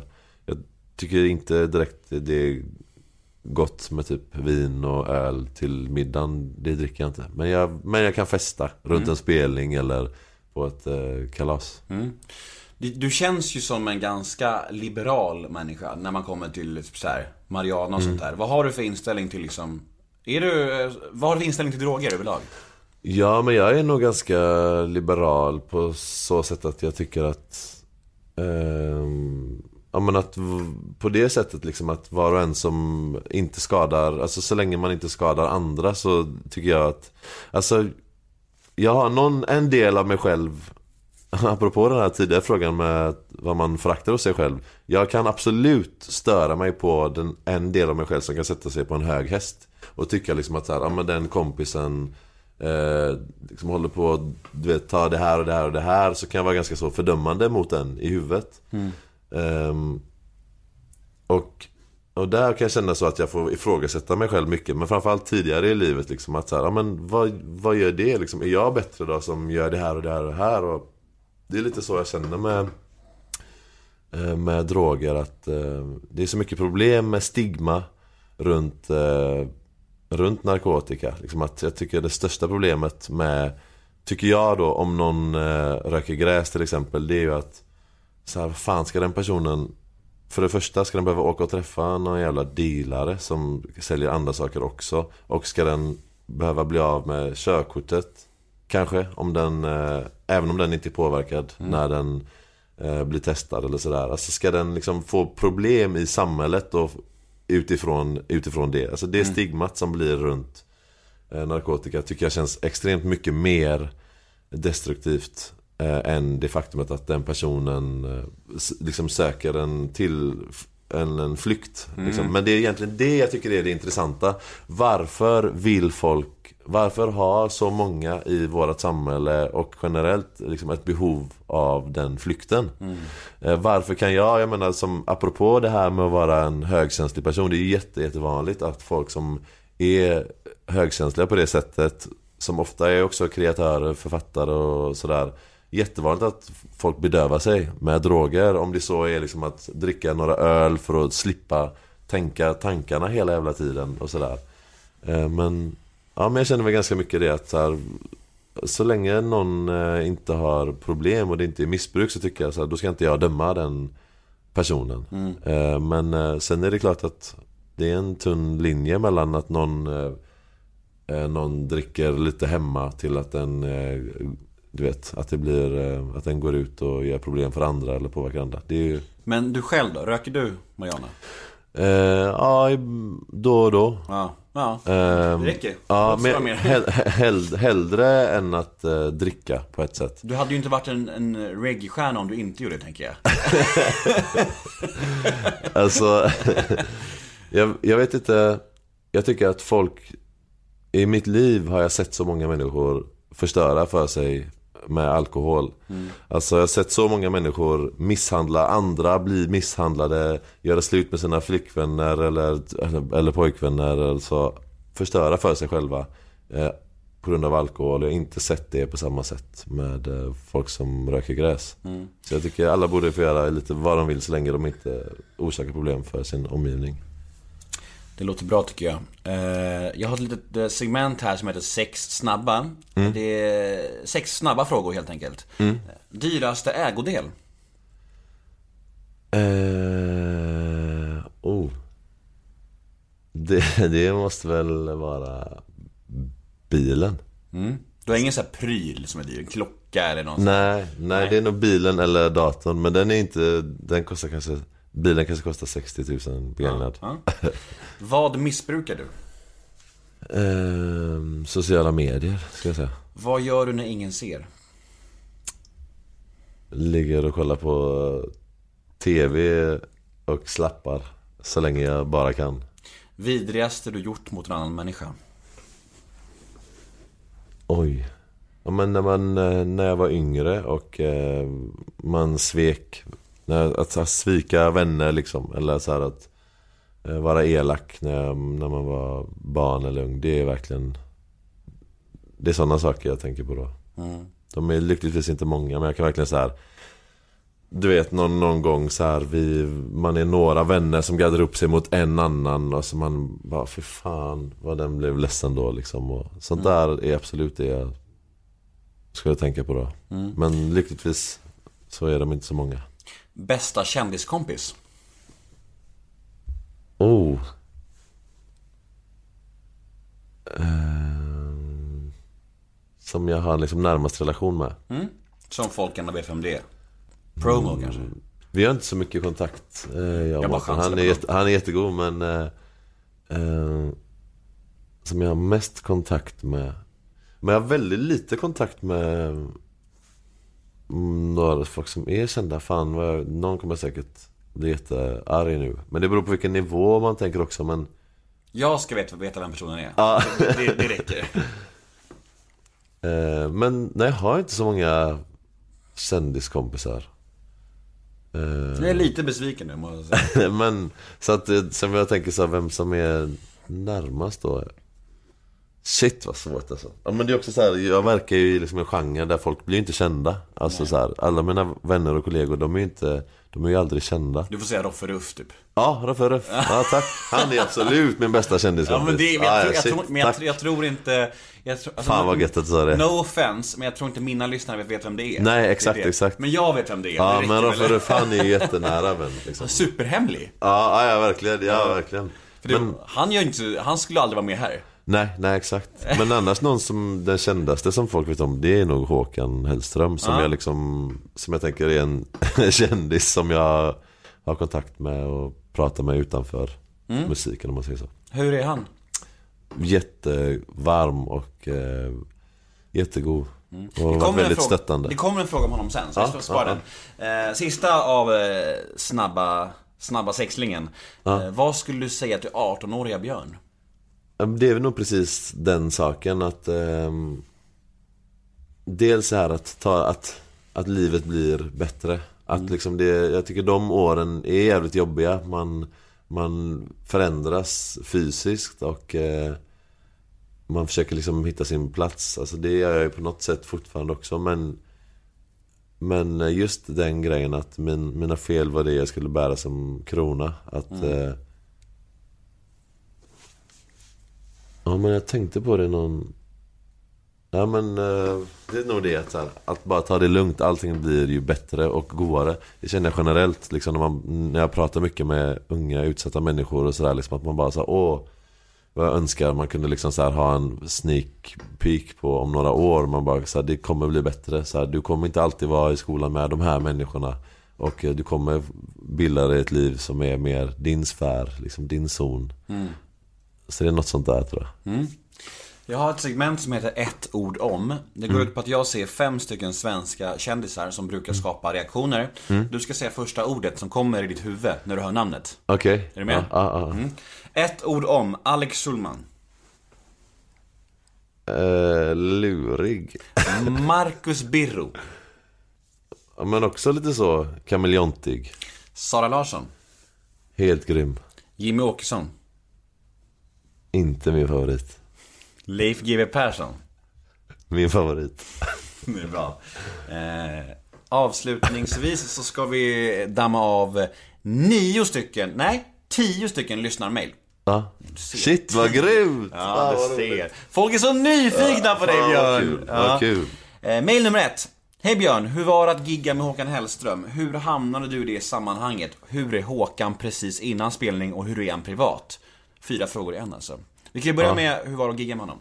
Ja men det var ju, det var verkligen en eh, livs... eh, Det var väl någon form av eh, livsdröm. mil- milstolpe. Ja men en livsdröm som jag inte kanske visste att jag hade eller hade vågat ha när jag var mindre. Jag kommer ju verkligen ihåg när jag varit på konserter med honom och liksom har varit helt sådär eh, förtrollad liksom. Och att, att, så att det är väldigt overkligt faktiskt att få stå med honom på scenen. Hur hamnade du i det sammanhanget? Det var att han eh, Ring, ringde han på dig eller? Eh, I princip, i princip. Jag fick ett eh, meddelande eh, av honom. Alltså, Alltså privat av honom? Alltså. Nej, alltså hans, jag tror att hans manager pratade med min manager på något sätt. Och så sa jag det att bara, men eh, jag vill ses och prata om det liksom.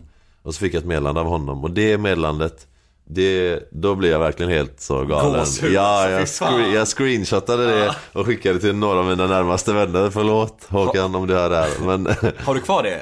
Den sk- skärmdumpen? Mm, det vet jag inte om jag har, men någon har den Det vill jag säkert. se. Ja. men, eh, och det, och sen, men sen så blir det ju direkt, liksom, när man har sett så blir det ju bara Då blir det ju, då är man ju, då är man ju vänner, då är det ju inte lika mycket så Men det där är så jävla intressant och- tycker jag. ja. Alltså, jag. Jag känner det samma i podden här. Att Mm. När jag träffar människor som jag ser som gudar liksom, Ja, ja. stora idoler så här, Det tar ju så fem minuter, sen så Ja. är de människor liksom. Exakt. Det går så jävla snabbt. Ja, ja. Och det är, det är ju härligt på ett sätt, men också lite, lite synd. Ja, ja, visst. Det är också härligt att Ja, ha ja. idoler och så här. Exakt. Ja men det är jag väldigt medveten om. När jag, ja, men när jag träffar folk som, som jag kan ana liksom har idoliserat mig. Mm. Så vet jag ju själv det, jag bara, men jag är ledsen men du kommer ju, om en liten stund kommer du trycka, ty, kommer du vara lite ledsen eller lite besviken. För man blir ju det, det är samma som varje gång man får samarbeta med en större artist eller sådär och man får spela in den och man bara, ja, men åh, så tycker man helt plötsligt inte att den var lika bra som man tyckte innan. För det där magiska, det är ju, ligger ju i skimret på något sätt. Mm. Men, eh, nej, men det har varit väldigt, väldigt kul och det var så kul För det började ju med att han frågade mig om jag ville gästa honom på Ullevi Och sen så frågade jag han nu om han kunde gästa mig tillbaka på turnéfinalen då Som skulle vara i Göteborg men sen så blev den till i Globen Mm. Men så att, eh, ja så han, vi gav varandra varsin Så han gästade Globen? Nej han gästade Slottsskogsvallen Ja, hur var det då? Alltså det är så sjukt Hur när- jävla bananas gick Alltså folk då? folk skrek så sjukt jävla mycket. Det är, alltså de klippen det finns ifrån när han kommer på, det är helt jävla stört alltså. Och, och- men det var så jävla kul. För att de närmsta dagarna innan där så han hade inte sagt riktigt ja om han kunde eller inte. Det hade varit lite olika personliga Mm. faktorer där i familjen och sådär. Så han visste inte om han skulle kunna. Så att jag gick jävligt länge och Jo, först skickade jag ett meddelande till honom, fick inget svar på flera veckor. Och sen så sa jag till några av hans kompisar, bara om du han, kan inte du fråga ifall han har sett mitt meddelande? Så så hörde han av sig, bara hej jag har en ny telefon och sådär. Jag bara, åh vad roligt, så då frågade han igen och då bara, då lät han positiv men han sa det bara, jag kommer inte, jag vet inte. Eh, så att vi repade en gång själva, sen så repade vi tillsammans. Eh, men då visste jag fortfarande inte om han skulle kunna vara med eller inte. Så att jag liksom hade den här sjukt stora liksom guldkornet som jag bara, åh det här kan bli, det kan bli så här galet jävla magiskt. Men det är inte säkert än liksom. Och jag pratade med en massa vänner och sånt där som också, de var ju mer hype än, än jag. Jag var nästan ännu gladare för, liksom, inför mina vänner att bara, Ja. som jag visste skulle tycka det här var så jävla kul. Eh, Så att när han sen dagen innan liksom sa att så här bara Aha, fan, ja, förlåt, jag trodde jag hade sagt ja tydligt. Och jag hade liksom gått omkring några dagar och inte ens vågat säga så här bara, Nu måste jag få ett svar. Jag vågar inte ens säga det för jag liksom ville vara så jävla respektfull och otjatig som möjligt. Så man bara, eh, då bara, aha, förlåt, jag trodde jag hade sagt ja liksom. Då, då flög jag omkring och skuggboxades i rummet av glädje verkligen. Jag bara, Vilka, vilka låtar körde han? Eh, han körde vi, vi körde min låt som heter Rude Boy Love blandat med hans låt eh, Gårdakvarnar och skit. Mm. Cool. Så det var skitroligt. För jag känner så jävla väl igen det där med att man inte vill tjata, för man vill inte vara jobbig. Nej, nej. Jag har ju haft exakt samma sak med Mikael Persbrandt Ja, ja. i den här podden och han har ju sagt ja Ja. i typ två års tid. Ja. Men jag vill inte ligga på för Nej, mycket för nej. att han blir arg. och det är såhär, man bara, ska jag med? Så här, kan inte det. Så, så försöker jag så här, höra av mig i andra sammanhang. Ja. Det är så här, bara, fan, tjena Micke, jag, Ja. jag har varit nykter nu i två år. Fan, hur Ja. går det för dig? Ja. Och han bara, "Ja, jag är på två och ett halvt. Man bara, okej, ja, hur blir det med podden förresten? Så jag försöker Smyga in det. Exakt. ja, ja. ja. Eh, Men sen, men sen så har det utvecklats till en väldigt god vänskap. Alltså det hade det ju innan det här. Eh, Men det har varit jävligt roligt för att han är ju en person som har drivit ett artisteri i så många år och solo. Det, är, det kan vara jävligt ensamt och påfrestande. Eh, Och det är speciellt, det är väldigt stor skillnad på det och vara en del av en grupp eller sådär liksom. man, Vissa lass drar man bara själv och då är det guld att liksom prata med någon som har tidsperspektivet. Eh, Så att eh, det har varit väldigt värdefullt. hur är han så här, eh, både, både privat och så innan gig? Är, är han liksom... Är han bara en vanlig kille eller liksom? Så här, vad, hur skulle du beskriva honom? Ja men alltså så, Han har ju så stor respekt av eh, Alltså av folk Alltså generellt i omgivning och så Så jag tycker folk är, är liksom Väldigt vördnadsfulla Så att jag tror att det ligger liksom Det ligger inte i han att eh, om, om folk är Alltså runt omkring honom om de eh, Tassa på tå? Ja precis, så ligger det i dem. Det ligger verkligen inte i han. Han utstrålar inte det. Liksom, utan han är väldigt eh, jordnära och exakt som du och jag. Liksom, så. Fint, nästa mail. Hej kapten, hur påverkade förlusten av Junior Erik dig? Den var verkligen en jättestor eh, Det var en, alltså jag vet inte om man kan säga milstolpe om det Men det var ju en Ska du förklara för lyssnarna Ja. vem det är? Ja, jo men eh, Junior Erik är en, han var en artist som eh, också är lillebror till Patillo Som är en eh, välkänd och etablerad producent, reggae-producent Som producerar både svenska och nat- internationella artister Eh, och framförallt liksom som är väl Sveriges främsta, i mina ögon, reggae-trummis liksom I min eh, smak och stil i alla fall Um, och eh, jag hade lärt känna båda dem och liksom det, det var en väldigt så levande scen, eh, genrescen, reggae-scenen under ett gäng år med många band som sen, jag sa tidigare, morfades över till att bli mer datorproducerad. Och då var det mer en artist och en datorproducerad rytm. Och han var väldigt tongivande, han var väl två år äldre än mig. Eh, och vi verkade liksom i samma, vi var i samma gäng så att, eh, och jag såg upp till honom. Och ehm, 2009, är det 2009? Jag kom- kommer inte ihåg exakt vilket skifte om det. Mellan 2008 och 2009, precis skiftet där, så gick han bort i en olycka i Thailand. En, en motorcykelolycka. Där han, det var väldigt, som jag förstår det så var det att han eh, han, han välte, alltså han hade dåliga bromsar på en skoter och slog i bakhuvudet och gick hem och Jag tror han gick till vårdcentralen eh, och gick hem igen. Eh, Men sen så då när han la sig för att sova så, så hade han fått en hjärnblödning. Är det sant? Ja, så att Så väldigt liksom en extrem påminnare om hur skört livet är. Och eh, det, för mig var det en väldigt Påverkade det väldigt mycket att eh, Att ta vara på liksom chansen med musiken och artisteriet och kanske på något sätt förverkliga det som han aldrig fick förverkliga. Ehm, men ehm, ja, det har påverkat mycket. Var ni nära eller? Ja, vi var ganska nära. Mm. vi åkte, vi gjorde spelningar tillsammans och sådär.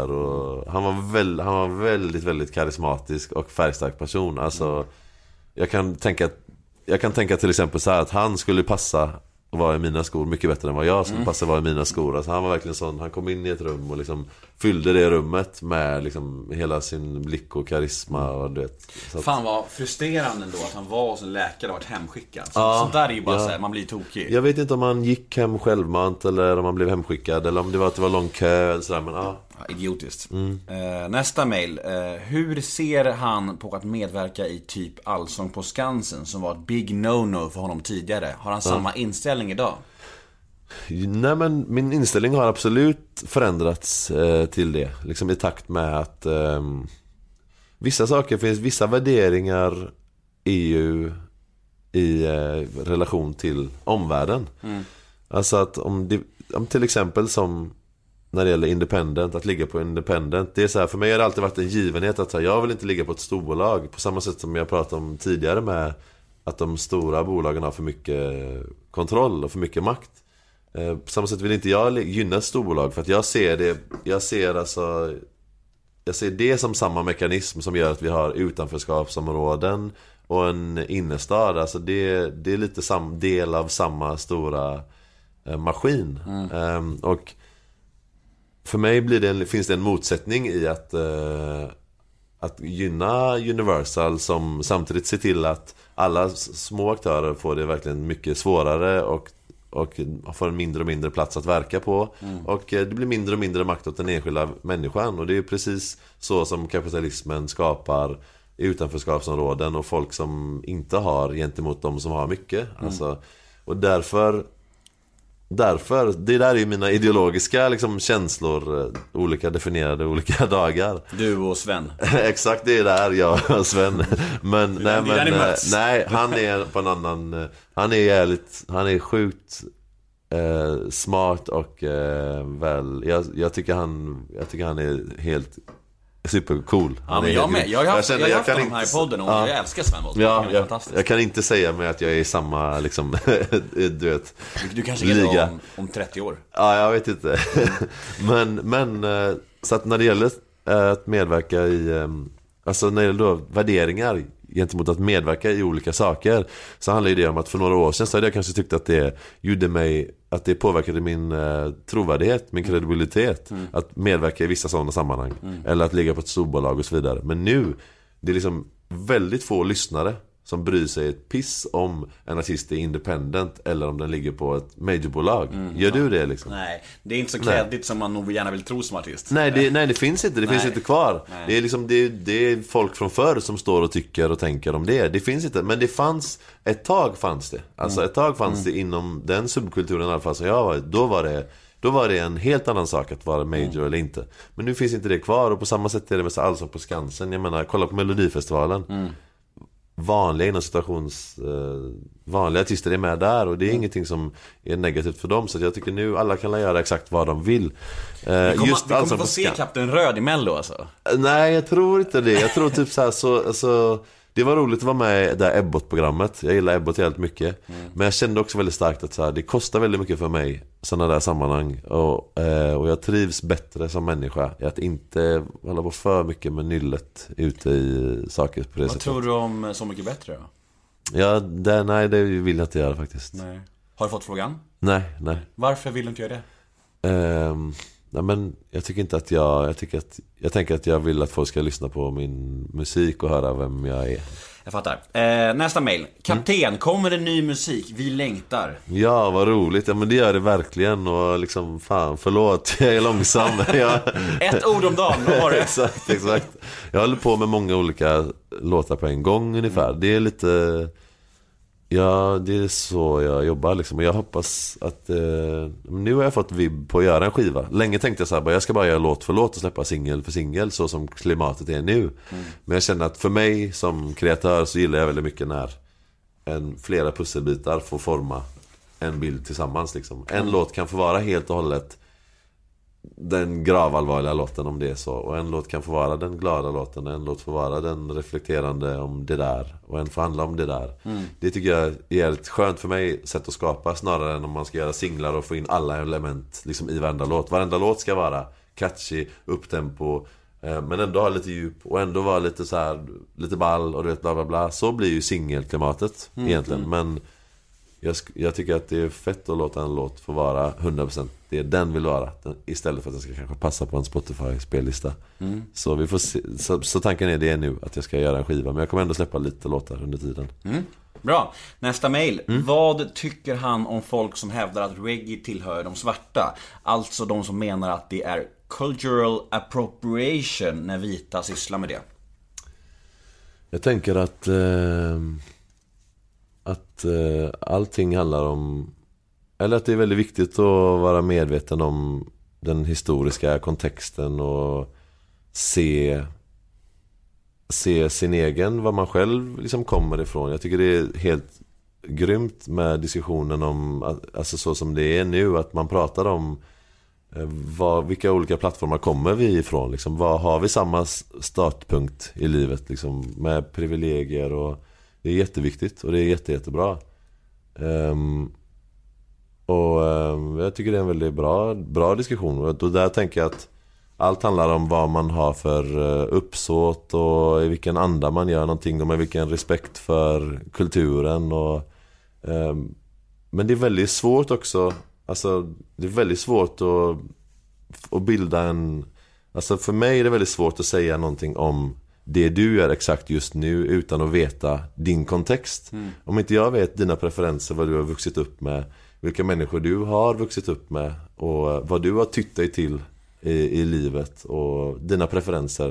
Så det är väldigt svårt att säga det du gör är det här eller det här. Det kan jag känna ibland att man Det är svårt, man kan inte döma folk eh, liksom bara utifrån sina yttre attribut. Det är, jag kan tycka att det är lite Alltså vi har ett samhälle som är väldigt, väldigt fokuserat på eh, våra yttre attribut. Alltså hur vi ser ut och hudfärg och ehm, och vi blir väldigt dömda av det, åt alla håll.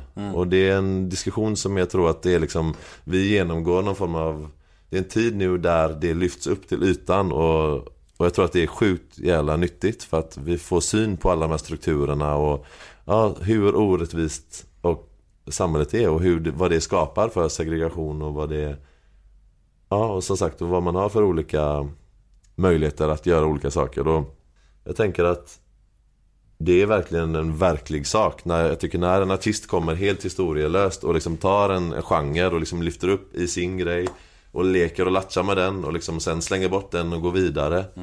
Ehm, det är respektlöst mot den kulturen när det samtidigt kanske är en väldigt För en annan människa så är det en kulturyttring som som är väldigt viktig för den och den kan inte bara slänga bort den sen utan ja, men så är det ju med allting med med utseende, kläder, uttryckssätt och allting att så här, man Det handlar om Det handlar om vem, vilken kontext man gör det och eh, vad man har för syfte med det och vem och vilken anda man gör det i och respekt och, och medvetenhet om det liksom. Nästa mail. Hej Björn, vad gör du helst av allt en ledig dag?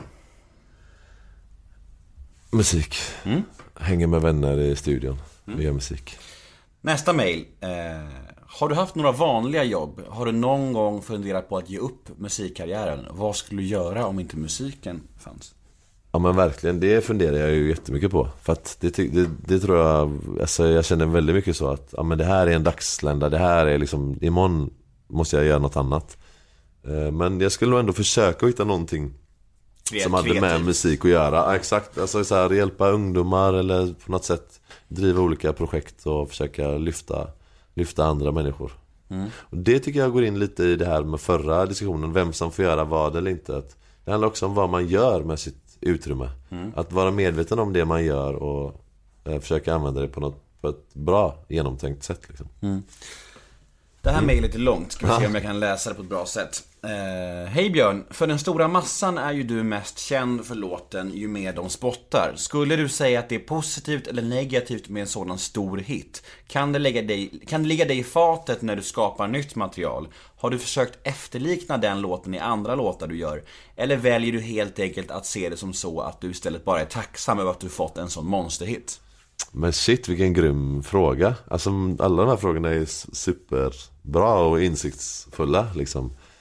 Eh, Mina, mina lyssnare är det. Ja, det där är säga. helt grymt. Eh, nej men allt det där stämmer ju. Att eh, det kan vara ett ok att få en så stor låt. Jag menar folk kan stoppa mig bara Du, vi behöver en ny med spottar. Mm. Och så kan jag känna bara men eh, och, och, och det är också så, då kan ju en del av en bli bara Ja ah, det är sant, ja, jag behöver göra en eh, ny med spottar Mm. men, men det kanske jag inte har så mycket lust till För en stor del i mig är att eh, glädjen i att lära mig något nytt eller så här, att utvecklas och jag skulle inte vilja göra Fläcken som aldrig går bort skivan igen utan jag, jag vill göra nya saker. Jag vill lära mig göra nya uttryck. Både med rösten och med musiken. Ehm, men det ligger ju till exempel i, i söndags så, så, så var jag hemma hos en person som liksom ovanför en lokal där det var en festlokal. Och då hörde jag liksom, och när de började spela musik den kvällen så var det så här Nelly och sen Missy Elliott och sen Ju mer de spottar. Och sen någon Backstreet Boys-låt. Det var liksom så här, de gick igenom så här roliga hittar typ. Och att få vara en del i den samlingen, det är ju helt sinnessjukt roligt. Så det är jag bara väldigt tacksam för. Och så är jag skitglad att det är en låt som också har ett djup.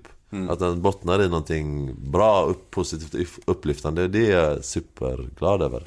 Det är så jävla intressant det där, för man kan ju välja att se på det på olika sätt. Jag, jag, jag har ju haft en del gäster tidigare, lite såhär one hit wonders. Har- Nu är ju inte du ett one hit wonder tycker jag. Eller, men jag menar att jag har haft såna gäster tidigare. Och, då- och då är det så här, hur man ser på sin stora hit. Är man trött på den? Är man less på att sina fans bara vill höra den? Eller, eller väljer man helt enkelt att bara vara jävligt tacksam över att man har fått en stor hit överhuvudtaget? Ja, exakt. Det är så man ska se på det. Så känner jag. Så folk som sj- sjunger med liksom, det är väl ingen självklarhet? Vad fan? Nej, exakt. Nej, jag är Alla drömmer ju om att få en hit liksom. Ja. Nej, jag är väldigt glad över den. Jag är super, superglad över den. Och... Bra. Ja. Du, eh, sista frågan. ja. Hur ser framtiden ut nu då? Vad har du kvar för drömmar och mål liksom? Vad, vad ligger i pipen? Ja, men eh, drömmar och mål det är väl att, ja men att, att, eh, att släppa musik. Det är verkligen, och eh, glädjas tillsammans med min omgivning i det. Liksom. Den turnén som var i somras, då var det ändå så här, då, då är det 20 pers runt omkring mig som jag får engagera och liksom ger jobbmöjligheter, eh, jobbtillfällen till. Och det är ett väldigt stort egenvärde i sig. Att så här, okej men jag har den här möjligheten nu. Ska jag liksom sitta på Sitta och bara så här hoppas att eh, Att eh, jag ska slippa ta ett annat krig så länge som möjligt Eller ska jag liksom använda det till att göra något bra och få mervärde och engagera min omgivning i det Och det väger väldigt tungt för mig att, att, att gigga och fortsätta göra musik för att få göra roliga saker med min omgivning det, Och vara en, ett bra exempel för mina barn Att säga okej jag har den här megafonen på ryggen, den vill jag använda till något bra Eh, och inte säga för mycket konstiga saker i poddar som sen tidningar tar upp och skriver om. Nej, precis. Eh, om man vill följa dig på sociala medier, då finns du på Instagram. Exakt, Instagram och Facebook och lite på YouTube. Men man måste skriva KAP10 Rod, Kapten Rod. Ja. In och följ Kapten Röd på sociala medier. Jag heter Nemo Hedén på Twitter och Instagram. Hashtaggen är NEMOMÖTER. Gå gärna in på Facebook och gilla oss där. Nemo möter en vän heter vi där. Stort tack till Kapten Röd. Tack så mycket. Hej då! Hejdå!